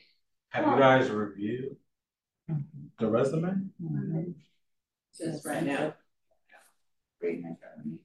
I mean, I don't know, he uses AI. It's a nice I mean, I'm being He has some selfish. We can use this person. Yeah, he does have some skill. especially being a liaison. Mm-hmm. Especially being a liaison, Mhm. um, what do you mean? As far as like being able to like bring people together. Yeah, that's his, Information skills. yeah, Hmm, la- labor I see. relations and, yeah, Okay. so that's a good thing. That's a skill in itself Yes. that not everyone possesses. My only thing is, is, uh, I would prefer, no matter what, what qualifications or what is reflected in what they've written and what they've answered, um, on the application, that I'd like to meet the person at least, look at them in the eye once, Oh, yeah, of course. you know, at least once. Yeah. Uh, and not base it primarily on their application. And again, in order to do that, we would need to change our process, and so that is something that you guys can Oh. request, that you want the process for. Candidates to be different, which would be including, for example, an interview by a committee. You can have a membership committee, in which case you would. Decide which of the board members would be on the membership committee and would do, could do the review and a conversation with them, like that's an option for you. That, How that, come that you every would time want I that make this process. suggestion, it's always complicated? Not complicated at all. You just say what you want and I write it up for you. that, you know, we could, you could come to a meeting, and we could just look at them. Then he can just say a few words, and and that would be that, and the next time we just So call how it. about, how about I move to table to next, our next meeting day? Heather, can I do that? Yes. Doesn't need to be a motion, I think. we just, we just Well, don't wait take a an action. minute. We just Well, don't- we don't well, make well, action. Let's make a Well, let us motion. You wanna make it a motion? So I Because it can, is next. so I can make it into the actual. You just say, I move that we move, that we table it to the next meeting and somebody seconds Yes. it And and I'll then she I'll gets to second vote. it. And so I. But doesn't the for- chairman for make that minutes motion? For next meeting, Why? So that we can see the person and. We haven't done that, never we haven't done done that that in the before. past, yeah, so I think we'd, we'd be applying a new standard that hasn't been applied ever for meeting us. existing members.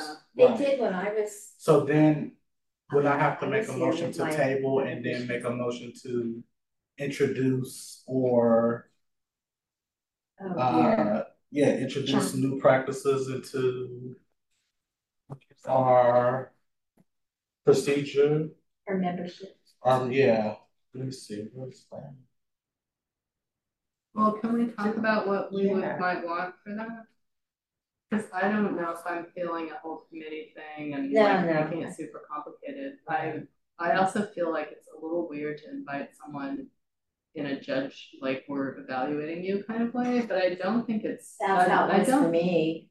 No, I mean, I don't think it's unreasonable to want somebody to talk to the person. of course. I was a little bit surprised that I was just accepted without anybody talking to me. So I do think that that's not a bad step, but could it just be something simple like one of us or Heather or I don't know, Mm-hmm. just somebody, one per, like, would we? Heather's Like- already talked to, to the Yeah. application Oh, several, talked. several times. yeah. Oh, you did? Yeah. Oh, Oh, I didn't know that. I'm sorry I didn't talk to you, Sabrina. Okay. Your experience, Did you talk to, cause I No, I didn't talk to anybody, I just like got So a you board, talked- the next thing I knew I was getting a board packet. I mean, I was. I think because David knows you, so I think that was probably part of like us just being like, yes. But, um, well then, It's would probably you very like, close to a date where we had to prep the board stuff. would you like aligned. to, sh- I'm joking, but would you wanna share more about your Experience not, with- not PHI, but just like your impressions? Well, what I will say is that this person reached out via, uh, I think they saw it online, the, the application. They're, they're new to the Bay Area. And they wanted to give back to their community and were just researching and found us, which I think was pretty incredible. Because Yeah. I think to get to our application is rather hard. Yeah. Get the Alameda Health System and then. Yeah, So yeah. I think it does show some skill in navigation. Um, so that was the, the way that the application was forwarded. Um, I would say that he's been very responsive, so we received the application. Um, Brenda replied. He was on the phone with me, like, it, it, there's, there was, there's a evidence of a lot of interest. And that, um, there's this tonight, unfortunately, he's not able to attend because he had a conflict, but that he's cleared his calendar for all Tuesdays moving forward. So that So should we just take a vote on they it? could. That's what it sounds like. Let's just- participate. Like, he's, he's pretty excited. And I, and I, you know, not that I wanna, you- there are processes also by which, once you have members, members can no longer be members, like you have processes in place for that too. I think so- we should take, I think we should. Yeah? Yeah. So then you, you would nominate, you wanna make a nomination? Yes, I will make a nomination. Um, John, I nominate, yeah, you may want, you can use the word like I nominate John Tiller to be a member. Tiller, that's right, yeah. yes, um, I'd like to nominate. I make a motion to um, nominate John Tiller to be a member of the town. I'll second it. I will call your name for the vote and please state yes or no. Loretta Mallon, Yes, Richard Harvey Jr., Staying. Serena Clayton, Yes. Tammy Wilson? Yeah. Mark Smith, Yes. the motion passed. I just saw Portia send a message that she's like, thanks for the conversation and logging on. okay. All right,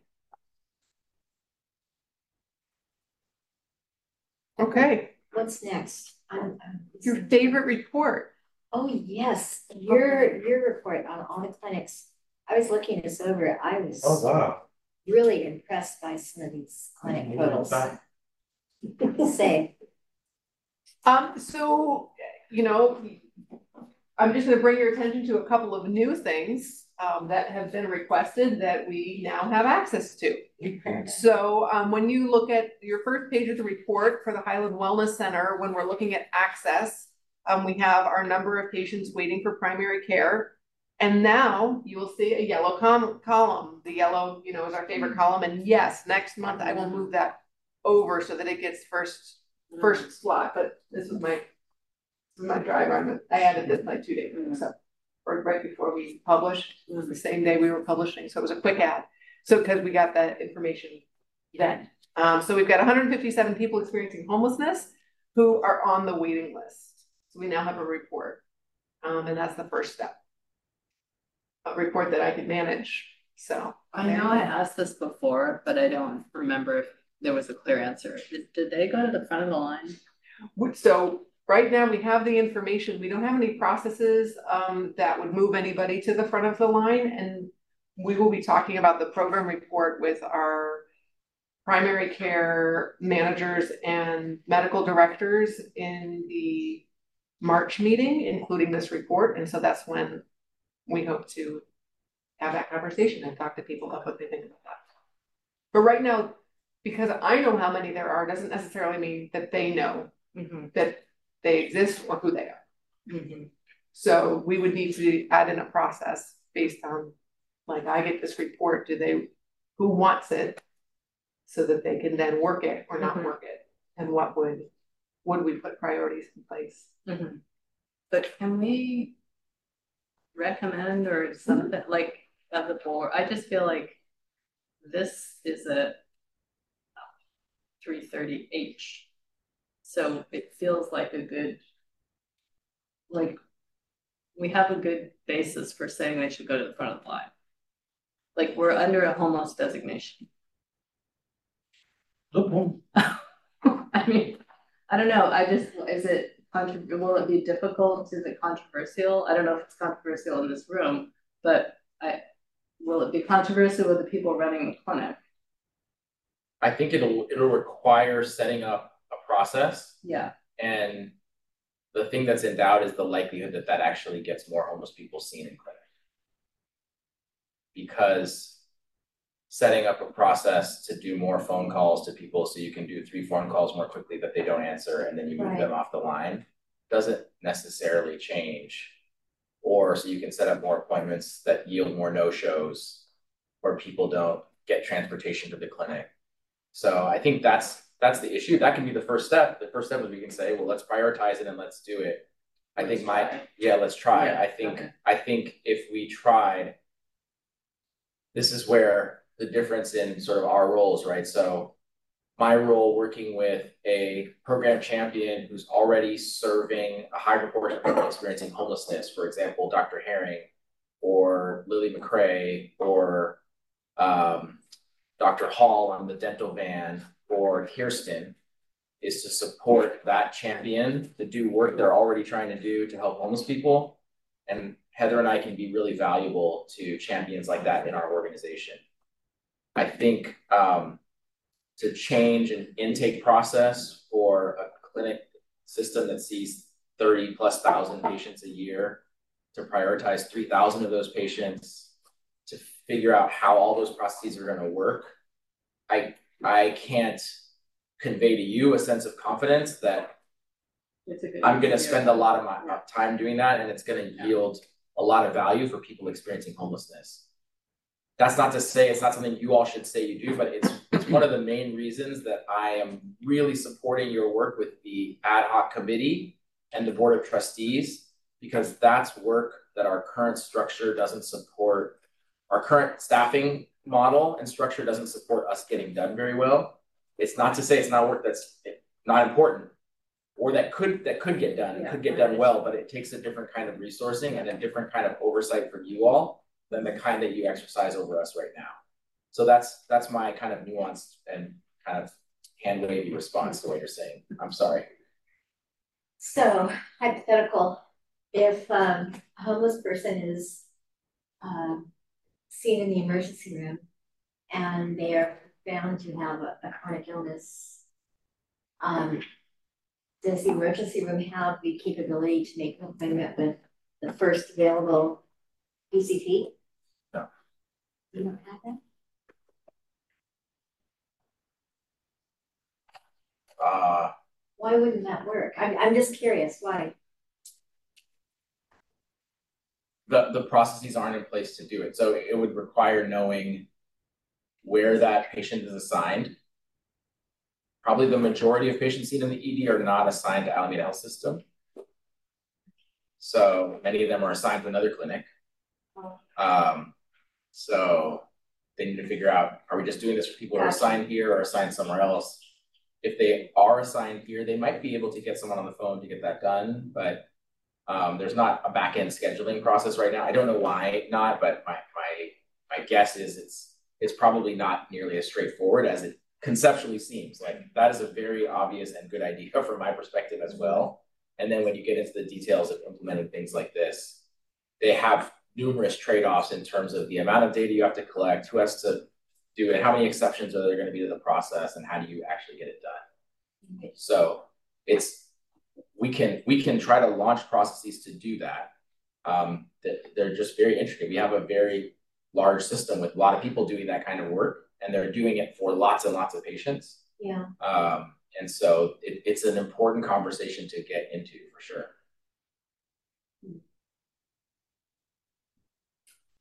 It, it represents a, a different a different strategic direction in how you leverage the staff that you really do that really do report to you, which is me. Mm-hmm.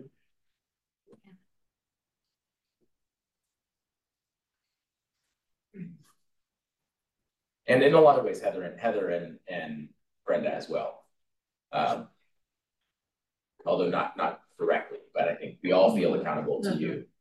But I think to say go to a committee of the revenue and scheduling services and a committee of the ER and a committee of this and launch this multi-stakeholder process to redesign frontline union work would be beyond what, Yeah, what we're capable of doing. Yeah. But I guess what I, I don't understand the, okay, so if the patient is seen in the emergency room, and let's just say, um, oh, I don't know, let's say they tested positive for HIV, we use that as an example, and they are not being seen at any other clinic. Wouldn't it be important to get that patient signed up with your clinic? So you managed, you managed to pick an example for which we have a very good process and can demonstrate with data that we have a very good process for people living with HIV. In large part because we have dedicated renewable grant funding for a nurse role that does provide that linkage to the clinic. Okay. And we also have an ER um, research champion who supported ER-based screening for HIV. Okay. And those two, you know, supported programs have linked together to create what you're talking about as a as a work around the system. So that's primarily done by the clinical staff. It's not done by the front office staff. That is a clinician to clinician contact that's happening to our nurse in the back end at AIC, who's making sure we just get that patient scheduled and get them in to see them. So that it does happen in the case of HIV, but if you made it diabetes instead of HIV, we don't have a diabetes nurse that is doing the same thing. We don't have a. So no one follows up. So you tell this person, okay, so sugar's okay, you know, we've got that under control now and we send him on his merry way. What do we tell him? Follow up with your PCP somewhere? Uh, the standard process is there may, there's a lot of variation is what I, is one thing I would say. So there's a lot of variation. One clinician on one day with one patient may do a number of different things related to all of these complexities. And it, it's now actually getting even more complicated with ECM. You could be assigned to LifeLong and have an ECM provider at Roots and be coming to the emergency department at Highland.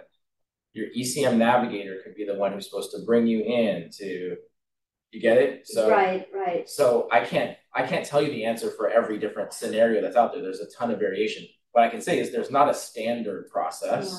for that patient to get scheduled into a visit and you know get the support the adequate support they need, transportation, for example, to get to that visit on time. Just based on your home. Or Yeah. follow up, you know, follow up is, is, so you correct the problem that they came to the emergency room for. There are there are ER based um, clinical follow up uh, pro- processes for specific issues. So if there are tests that are ordered that are high risk tests, for Yeah. example, an ER staff member will follow up on those tests and get in touch with the patient and make sure that that critical value is being reported. So in that case, there are, but the idea of chronic disease care, um, that's not there's not a standard way to get someone into a primary care clinic for chronic disease exacerbation from the ER. So someone's kidney functions are failing, if they're in kidney failure, based on the test that, the blood test that you ran. The nurse would call and say, you need to come back to the hospital so that we can, Yes. Yes, those, those processes are in place, whatever, yeah, so for, for lab values that, you know, require you to be hospitalized or something like that. Those clinical processes are in place, but if your kidneys are just yeah, kidney disease, I, yeah, yeah, yeah, that's gonna get worse in five years. right. Yeah. right.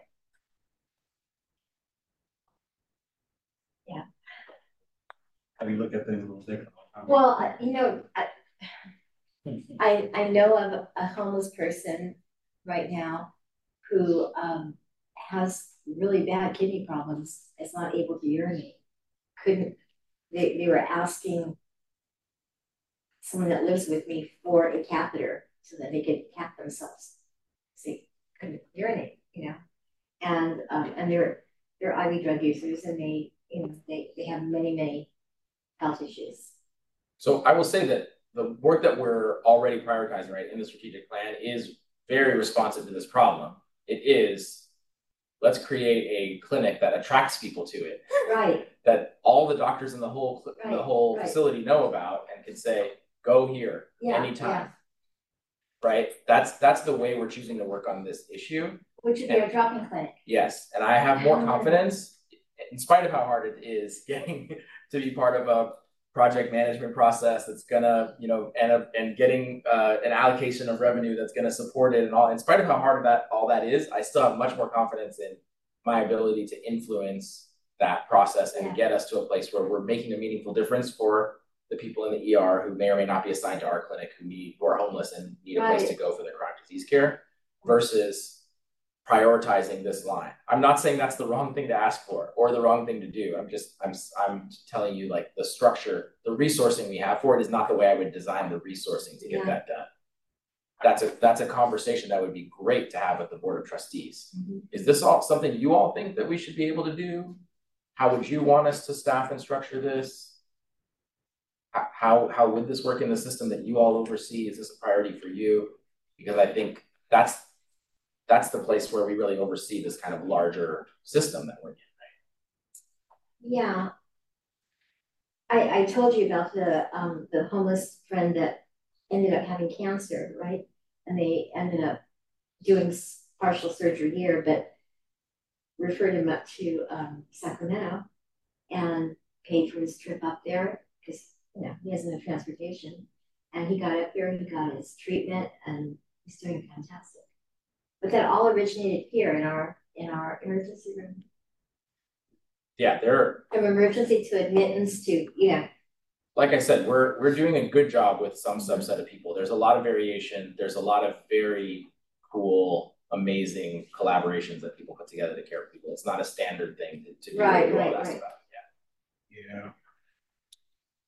I just don't wanna see them sent out on the street, you know, you know, okay, we, you know, we fixed your sprained finger, you know, or whatever. And, you know, go out, be careful, blah, blah, blah, and then nothing else is followed up, you know. Cause if they're coming in for something simple like a sprain and, and you're not running blood tests, you don't, if it's not standard practice to run a blood test, I don't know. But how would you know if they didn't have HIV or hepatitis or, you know, a variety of different things that they could have, right? Well, the most important screening test for infectious diseases that the ER ER has been among the national leaders in setting up screening programs for HIV and hepatitis C and those things. So we don't necessarily screen for every chronic disease. Right. I don't think that's the ER's work, but if if there's an ER that's out there trying to do population health, it's the Yeah, Highland yeah. Emergency Department yeah, and San Leandro and you know Right. by extension Alameda and their work there now, you know, connected with that hospital. So I think I think we can be confident that clinically we're sort of doing those things. It's the process around a- appointment scheduling Mhm. that is not that's the part I'm telling you is not standard. There's a lot of clinical work that's done, you know, along the lines of what you're talking about. yeah, Okay, now if you're also confused about the rest of your program report, it's not you, it's me. Okay, um, Yeah, 'cause we're missing. You got, you got duplicate Highland, Oh, I'm so sorry, we somehow du- Highland got duplicated, it's, my fault. So, one of the things that we will do, um, is, uh, you'll get a, you'll get a fresh, a fresh report, and we'll, uh, reload we will reload it with the, the other half. Um, it's Oh, yeah. challenge is because it's two separate worksheets and we just, the one got printed twice and the other. But you have this one on here. Cause I was looking at it, I was so impressed with what's going on over there. I, you know, I. The first one made it, It's, yeah, it's, yeah. when you, when, when you do multiple versions, sometimes errors get made. I know, I You, know. you're looking at the error maker. I'm, I'm fully ready to own all of my errors, but don't worry, we'll fix it. I've noticed it now. So Absolutely. we'll, we'll get it, we'll get it fixed up for you. Um, the other thing that we're gonna see on your next month's, uh, program report that we were working on, um, also at your request is understanding mental health visits, um, better within our system, and so we figured out a way, I have figured out a way to do that. So we'll sample that next month. It will be across the homeless health center and not specific by site. That is a lot more challenging. With this program report, primarily we're using existing reports that are set throughout our system to our leaders already. So we're not trying to design new things or create our own special reports, because when it's outside of the system like that, it's really hard to keep sustainable. So uh, this one with the people experiencing homelessness on the wait list, that's our own report. That doesn't go anywhere else yet. But if we are able to get our program report as a regular thing in front of the practice managers and medical directors, uh, we will be the source of, of good information. Um, but most of the other information they're getting in other ways already. And the mental health visits would be similar, something that, that only we have. Is the mental health through John George? Is No, what you're it's talking through, It's Alameda is through the homeless Oh. health center. So remember, Okay. John George is outside of the homeless health center. Um, so it's through the clinics, Mm. Eastmont Highland, Newark, and Hayward. And then also just to explain why I moved seats. I did not plug in well today either, so it wasn't charging, and no, it can't make it the whole meeting. on one Single hundred percent battery. Now we know. It had to end at like seven fifty-five, seven fifty. Would have been okay. Okay, we'll remember that. I will remember that. So Next time I'll have it plugged in correctly. I thought I had it correct. I did not. I will look it up uh-huh. Can. I just make one comment about the data and all this? Like, I think that, and I'm just trying to hold sort of two different things at the same time. Like, one is I hear what you're saying about best use of your time. I get, totally get that. Like, and, you know, as someone who's usually sitting in that seat in a board meeting, board members come up with all kinds of crazy things that staff should do, and sometimes they're just not a good idea. They're just not well, it's just right. not time well spent. This is, and this is not that, by the way, it's a good idea. Yeah, just- right. just Well, so- you The likelihood No, of success. No, I know. Uh, So, I mean, that's the thing I'm trying to hold. is like, well, if you say, well, you're on the board of this homeless health center, and then you give us this data, and you're like, well, there's 157 homeless people who aren't getting care in this homeless health center that you're on the board of. You sort of feel like, wow, that's not good. What the heck? Something, yeah, exactly, right? Right, right. Um, so I'm just sort of holding that reality with the other reality that you're saying. But, but what I want to say about data is, it's not that I don't want the data, I'm interested in it, but I don't, I guess I don't want you to generate a lot of data for things that we actually aren't gonna. Like, why do we want it? Right, so I mean, this number here, I don't remember how, why we have this, or I mean, it certainly makes sense to have it, and I could well have asked for it, and I could imagine asking for it, um. But we have a strategic plan, which was the moment where we said, well, what is the best use of your time? What is the best use of our effort?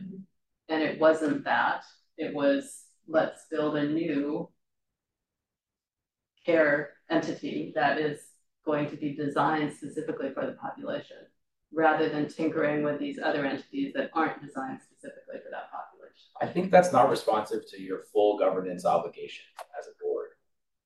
And so I think this is where this collaboration with the board of trustees is a critical role of this board that has not been established as well as it needs to be and why we formed the ad hoc committee.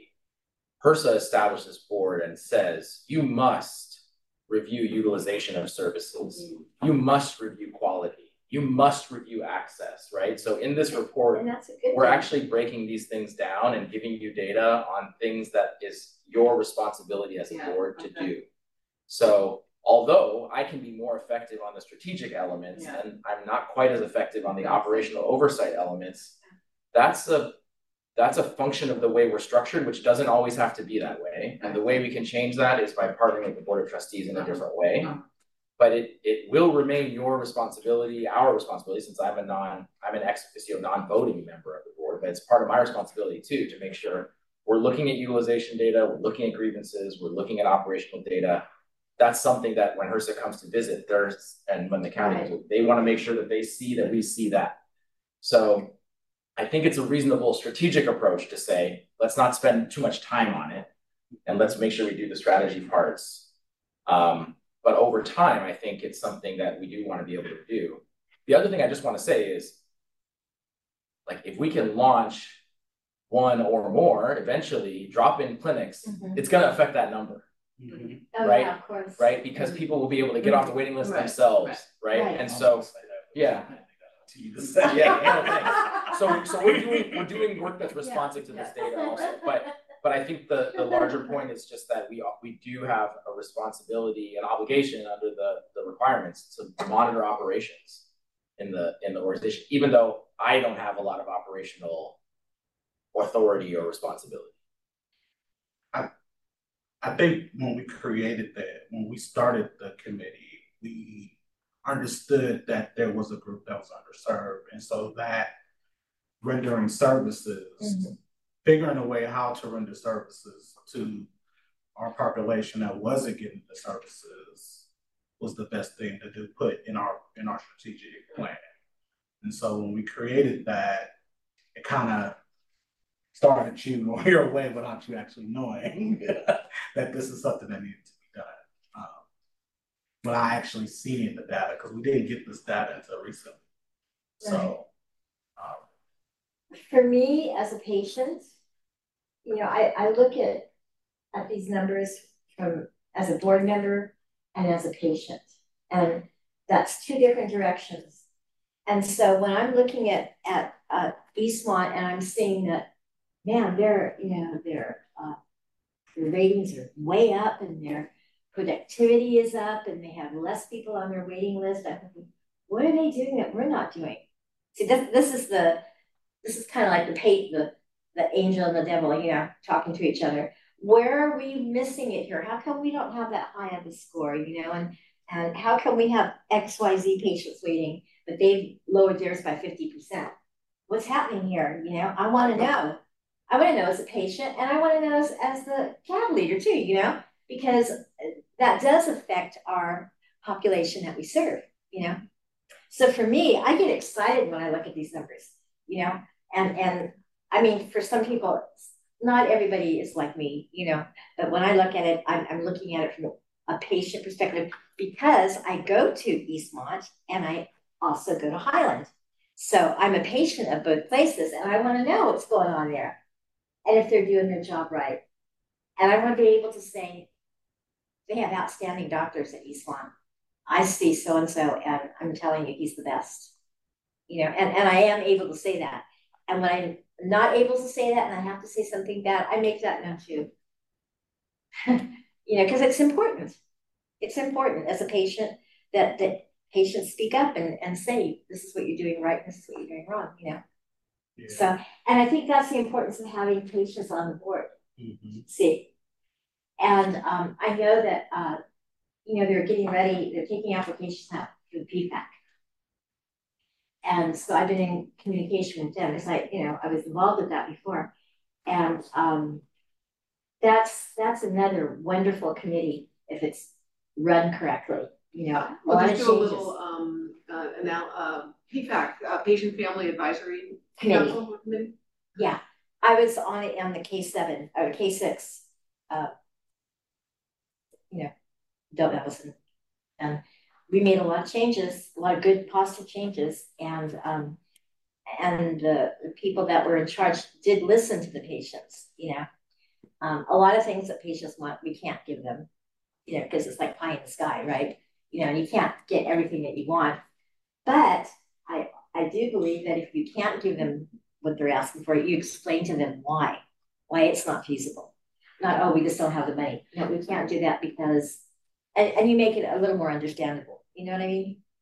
And then people's perspective of, of where they're getting their healthcare goes up. And they're happier patients, which make happier providers, which make happier everybody, right? I mean, really, I, I think, you know, that question of what happened in Eastmont that didn't happen in Highland illustrates exactly what you said, the value of having patients on the board, because I think. Like, we can ask Terrence and Portia, and I, I can also offer response to that question, but I think that's the kind of question that, and the kind of question, why can't we prioritize these hundred fifty-seven people? That's a good question for Terrence and Portia, and that's mm-hmm. a good reason to have them have their own moment in this meeting. Where you all talk to them directly, Right. where you all talk to Mark directly. We can tee up these questions for you to talk to the operational leaders and hear from them, because they actually have. The oversight that I don't have of all these different committees that are reporting to them and how, how does it fit into their priorities, et cetera. Like those, those two questions you just asked are great ones, and you're very authorized to ask them and authorized to Mhm. tell us that we should be doing different So things, right? actually, I remember what happened when I asked that question, which was Terrence was here. And he gave, he said that they were working on a methodology I think, to okay, I remember this. Yes. triage the wait list. Yeah, And it sounded very complicated. And like it was gonna take a very long time to figure out the methodology. I think they were exploring a built-in tool in Epic. Um, and I don't, many of us have recommended not using such a tool. Um, and thinking about things that we have data for, like ECM already. you know, ECM eligible, but that's Yeah. potentially a way, something like that, so. So anyway, just to like, from a process standpoint. There was an answer. Um, so that was cool. There was information. Yeah, But now I, I don't know what happened to that, and then also like what role we would have in saying. Yes, we like that methodology, or we don't. right.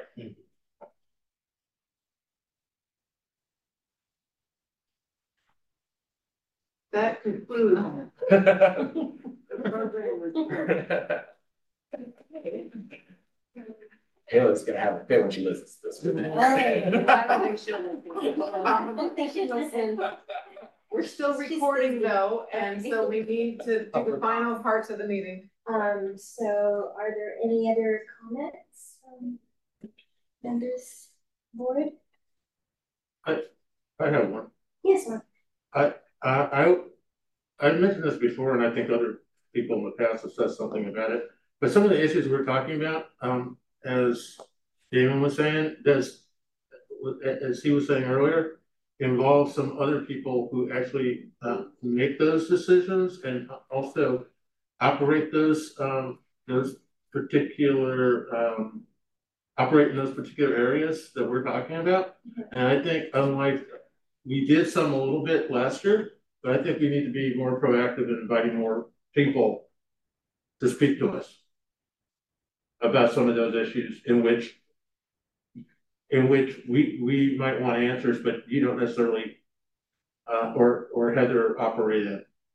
Well, and people are, people have agreed to come and the ad hoc committee is working on exactly that. So I think, I think we're making good progress. I mean, we have to remember too, this is a new, brand new administration. They're learning everything about Alameda Health System, like Portia and Terrence have been in their roles for Right, less than two years. Mark's been in his role, you know, uh, maybe two, a little bit more than two years, something like that. Like, there's a whole lot going on. So I think Mhm. we're we're getting their attention. They're saying yes, and they're following up and trying to do Yeah. things. And so I think we just we keep down the pathway to get there.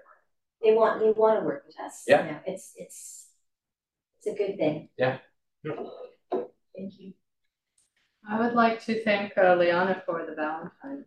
Oh, Yeah, me too. Thank you, Liana. And Tammy, I'm sorry for calling you Liana when your name is. Sorry. Okay, and I think that's it.